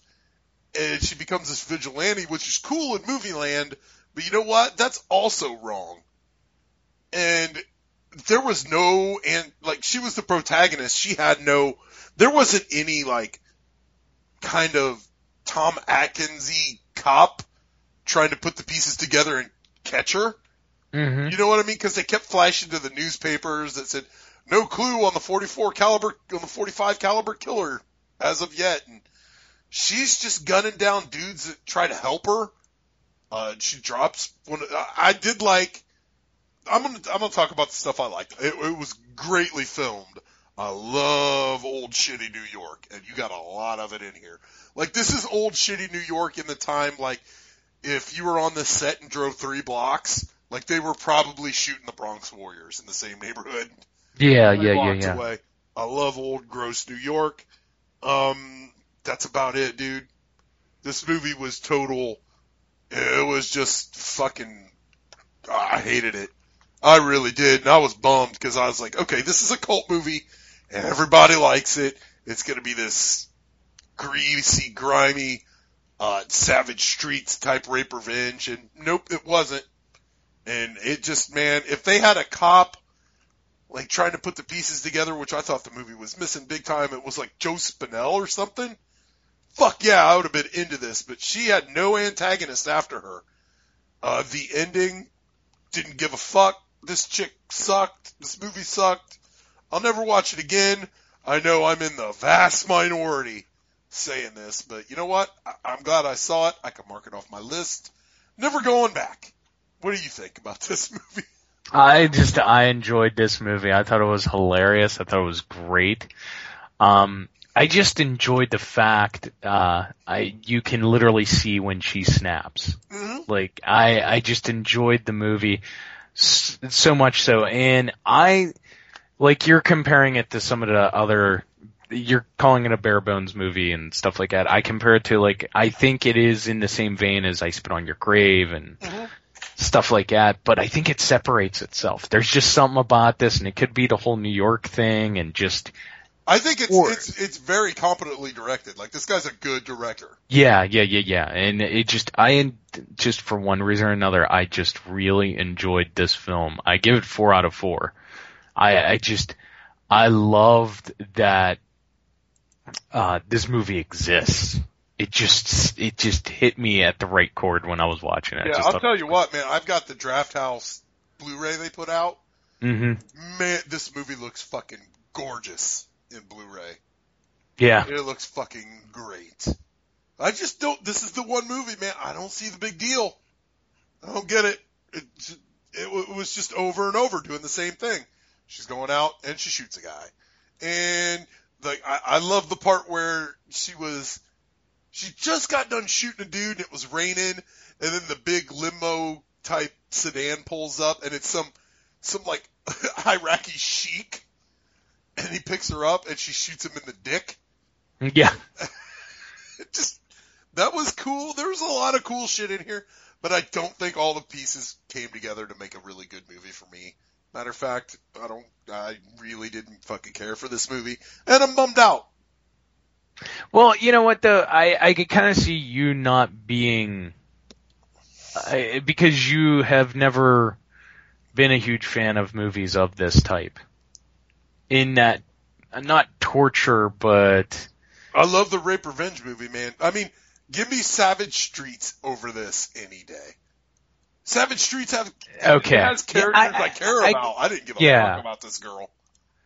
I I get I get to understand that. But it just it you've always been kind of torn on these movies, and you just seem more times than not not like these types of movies. It's a slow paced movie. Maybe that's why. I mean, it's not House of the Devil paced. Like, goddamn, House of the Devil, son of a bitch. That movies of that kind of snail's pace. I'm just, I've got better things to do than sit here for an hour and 45 to just fucking have this movie suck. Yeah, I, I did. I, I'm not gonna say this movie sucked because there was obvious talent behind it. It was just no, thank you. Uh, uh, no thanks. I'll, I'll take Savage Streets, please. Yeah. But I can't. I know this has fans. I just don't. This one, I just throw my hands up in the air. I don't get it, man. I love old timey, gross New York movies. The fucking cruisins, the Escape from New York, or the Escape from New York was in filmed in St. Louis. What am I talking about? Um, what am I think? Uh, Bronx Warriors, all that shit. Just didn't give a fuck about this one. Maybe it's the fashion thing. I don't give a shit about fashion. I don't know what it was that turned me off so bad about this fucking movie, but I was hoping, I was hoping for a really fucking classic, and I didn't get it, man. Maybe Tremors Five will do the trick. Maybe it will. Like I said, I just for me, Miss Forty Five, I really enjoyed it. Just when you do get into movies like this, and you get into talking about 'em, you yourself, Kyle, I just you you don't you seem to go one way or another. There is no middle ground on these films with you. Hey, you, you honestly, it is like, hey, I watched it. I'm never going back to that ever again. I don't think I'll ever need to go back to this one, honestly. I got it. Yeah, it was a big statement about, like, you know, being a woman is probably pretty shitty, especially in the 80s when she's walking down the road and all the dudes are like, hey mama, come sit on my face. Yeah, you know what? You are gonna fucking snap after a while. And I get it. Yeah, I, I, I'm an intelligent human being. I don't need to be told that. You know, but I'm also not a scumbag on the street fucking saying this shit to ladies and I don't know, man, just the vigilante movies. I'm gonna recast this. Fred Williamson is the new Miss 45. That's a movie I want to see. Fred Williamson and Mr. 45. he don't even need a gun. He'll just hammer blow you to the fucking death. Being a pimp doing it too, but man, no thank you for Miss 45. And that's, you got anything else to say about it? No, I don't got anything else. I'm just, fuck. I, I was bummed. Really still am, man. Anyway, well, you're doing Tremors 5 next week. Yes. I hope it's gonna be good, man. It's, it's at midnight in two hours it'll be on Netflix. It's, I enjoyed got a little it. coming I, soon. I. I enjoyed it. It it it was fun. I just hope we'll talk about it next week, but I, I hope there was some money behind it. Um, That's you know what I'm saying. Like a movie like that, um, you gotta have. I'll save it for next week. I was gonna say you have okay, to have yeah.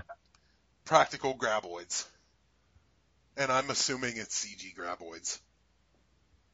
But don't tell me. We'll talk about it next week. Well, you know what I'm doing next week?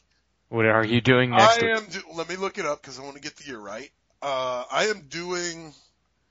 I'm doing a movie. It's the second movie I've ever seen in my entire life. Uh, I am doing Super Fuzz from 1980. Jesus. What? You know what the movie I'm talking about? Yeah.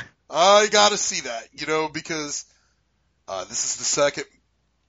This is the second movie I ever saw in my entire life. I saw it at a theater when I was two. And it was on a double bill Star Wars. Star Wars and Super Fuzz. And I haven't seen it since, and I want to go back because I remember it. And remembering something from when you were two years old is pretty crazy. And I can only remember a couple parts of that movie, so I want to do it for the fucking show. And I'm sure it's on YouTube. I think I've seen it there on YouTube. I see a trailer for it. It's gotta be on YouTube. You gotta be shitting me. This isn't on, I've seen this on YouTube before. Like, not watched it, but I've seen it on there. Yeah, I I'm agreeing with you on this one. I'm just Oh, I got it in parts. Here we go. yeah. I was gonna say Ooh, I dude. thought I. Extra bonus. I got it in parts taped off of fucking HBO. Yeah. Okay, I see it. There you It's go. Showing up supposedly. Yeah. I want to get t-shirt. I want to get Rodrigo back. Maybe we can have Rodrigo. I want to get Joe back. Uh, I've got plans for John Cross, which I think I mentioned to you. hmm And what do you got to pimp, sir? We'll just get out of here. Uh, of course, you can always find me here at a Bloodbath and Boomsticks podcast, which is always fun. Um, always get, catch me at grossmoviereviews.com, see all the stuff I'm posting about, or you could pick up um, my book, Gross Movie Reviews, to Wrath of Gross, at lulu.com, which has been selling pretty good. And AIDS. And AIDS. yeah, if you want to have a discussion about AIDS with Ed Quinlan and I, please find us. Um, you can follow me at JSB underscore boomsticks on Twitter. Like our both of our Facebook pages. If you're on our Facebook page, because uh, you know I put the thing out where it says, you know, questions. We're taking questions, and we have like 800 fans and 20 people see what I post. Hit that like button or hit that button on on our page that says you see our posts. Because you know I love Ed. I love all the people that send us questions, but I would like other people to send us questions. They just don't see our, you know. Yeah, sometimes I don't see the post to send questions in. Because fucking Facebook sucks. Or just email them to us, and from time to time we uh, hold on to them. Yeah, I never check that email box. That's your that's your new job, Tim. you have to check our email because I never ever fucking do. Anyway, uh, next week Tremors Five and Super Fuzz, and we are out of here. Turn out the lights. The party's over. They say that all good things must end. Call it a night. The party's over. And tomorrow starts the same old thing again.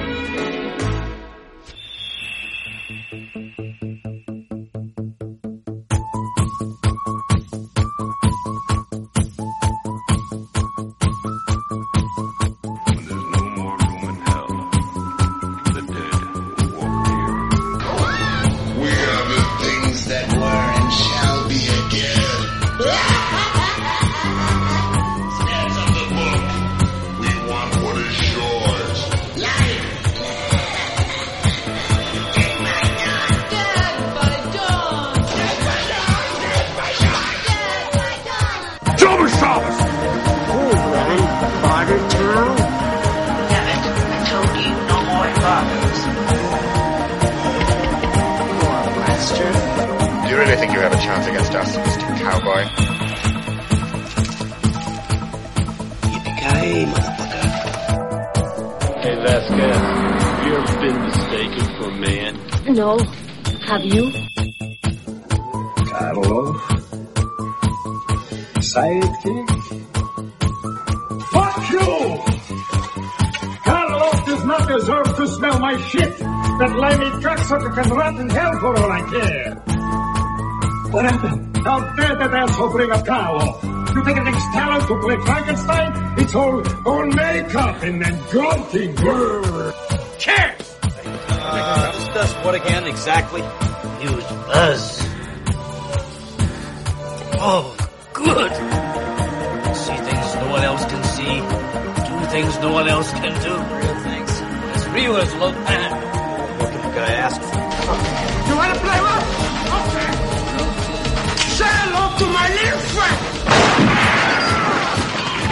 You know, you look like your head fell on the cheese dip back in 1957.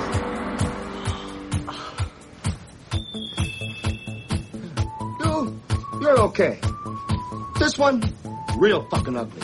I live to see you eat that contract. But I hope you leave enough room for my fist because I'm going to ram it into your stomach and break your goddamn spine! Ah! Is this something you could share with the rest of us, Amazing Larry? What did I teach you? You fought for the Duke of New York. You're A number one. Oh, Joe Miller, you just found the marble in the oatmeal. You're a lucky, lucky, lucky little boy, because you know why?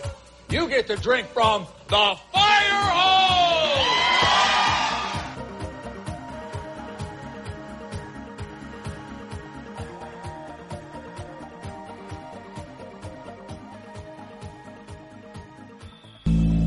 I'm gonna take you to the bank, Senator Trent. To the blood bank. With Lucky Land slots, you can get lucky just about anywhere. Dearly beloved, we are gathered here today to. Has anyone seen the bride and groom? Sorry, sorry, we're here. We were getting lucky in the limo and we lost track of time. No, Lucky Land Casino, with cash prizes that add up quicker than a guest registry. In that case, I pronounce you lucky. Play for free at LuckyLandSlots.com. Daily bonuses are waiting. No purchase necessary. Void where prohibited by law. 18 plus. Terms and conditions apply. See website for details.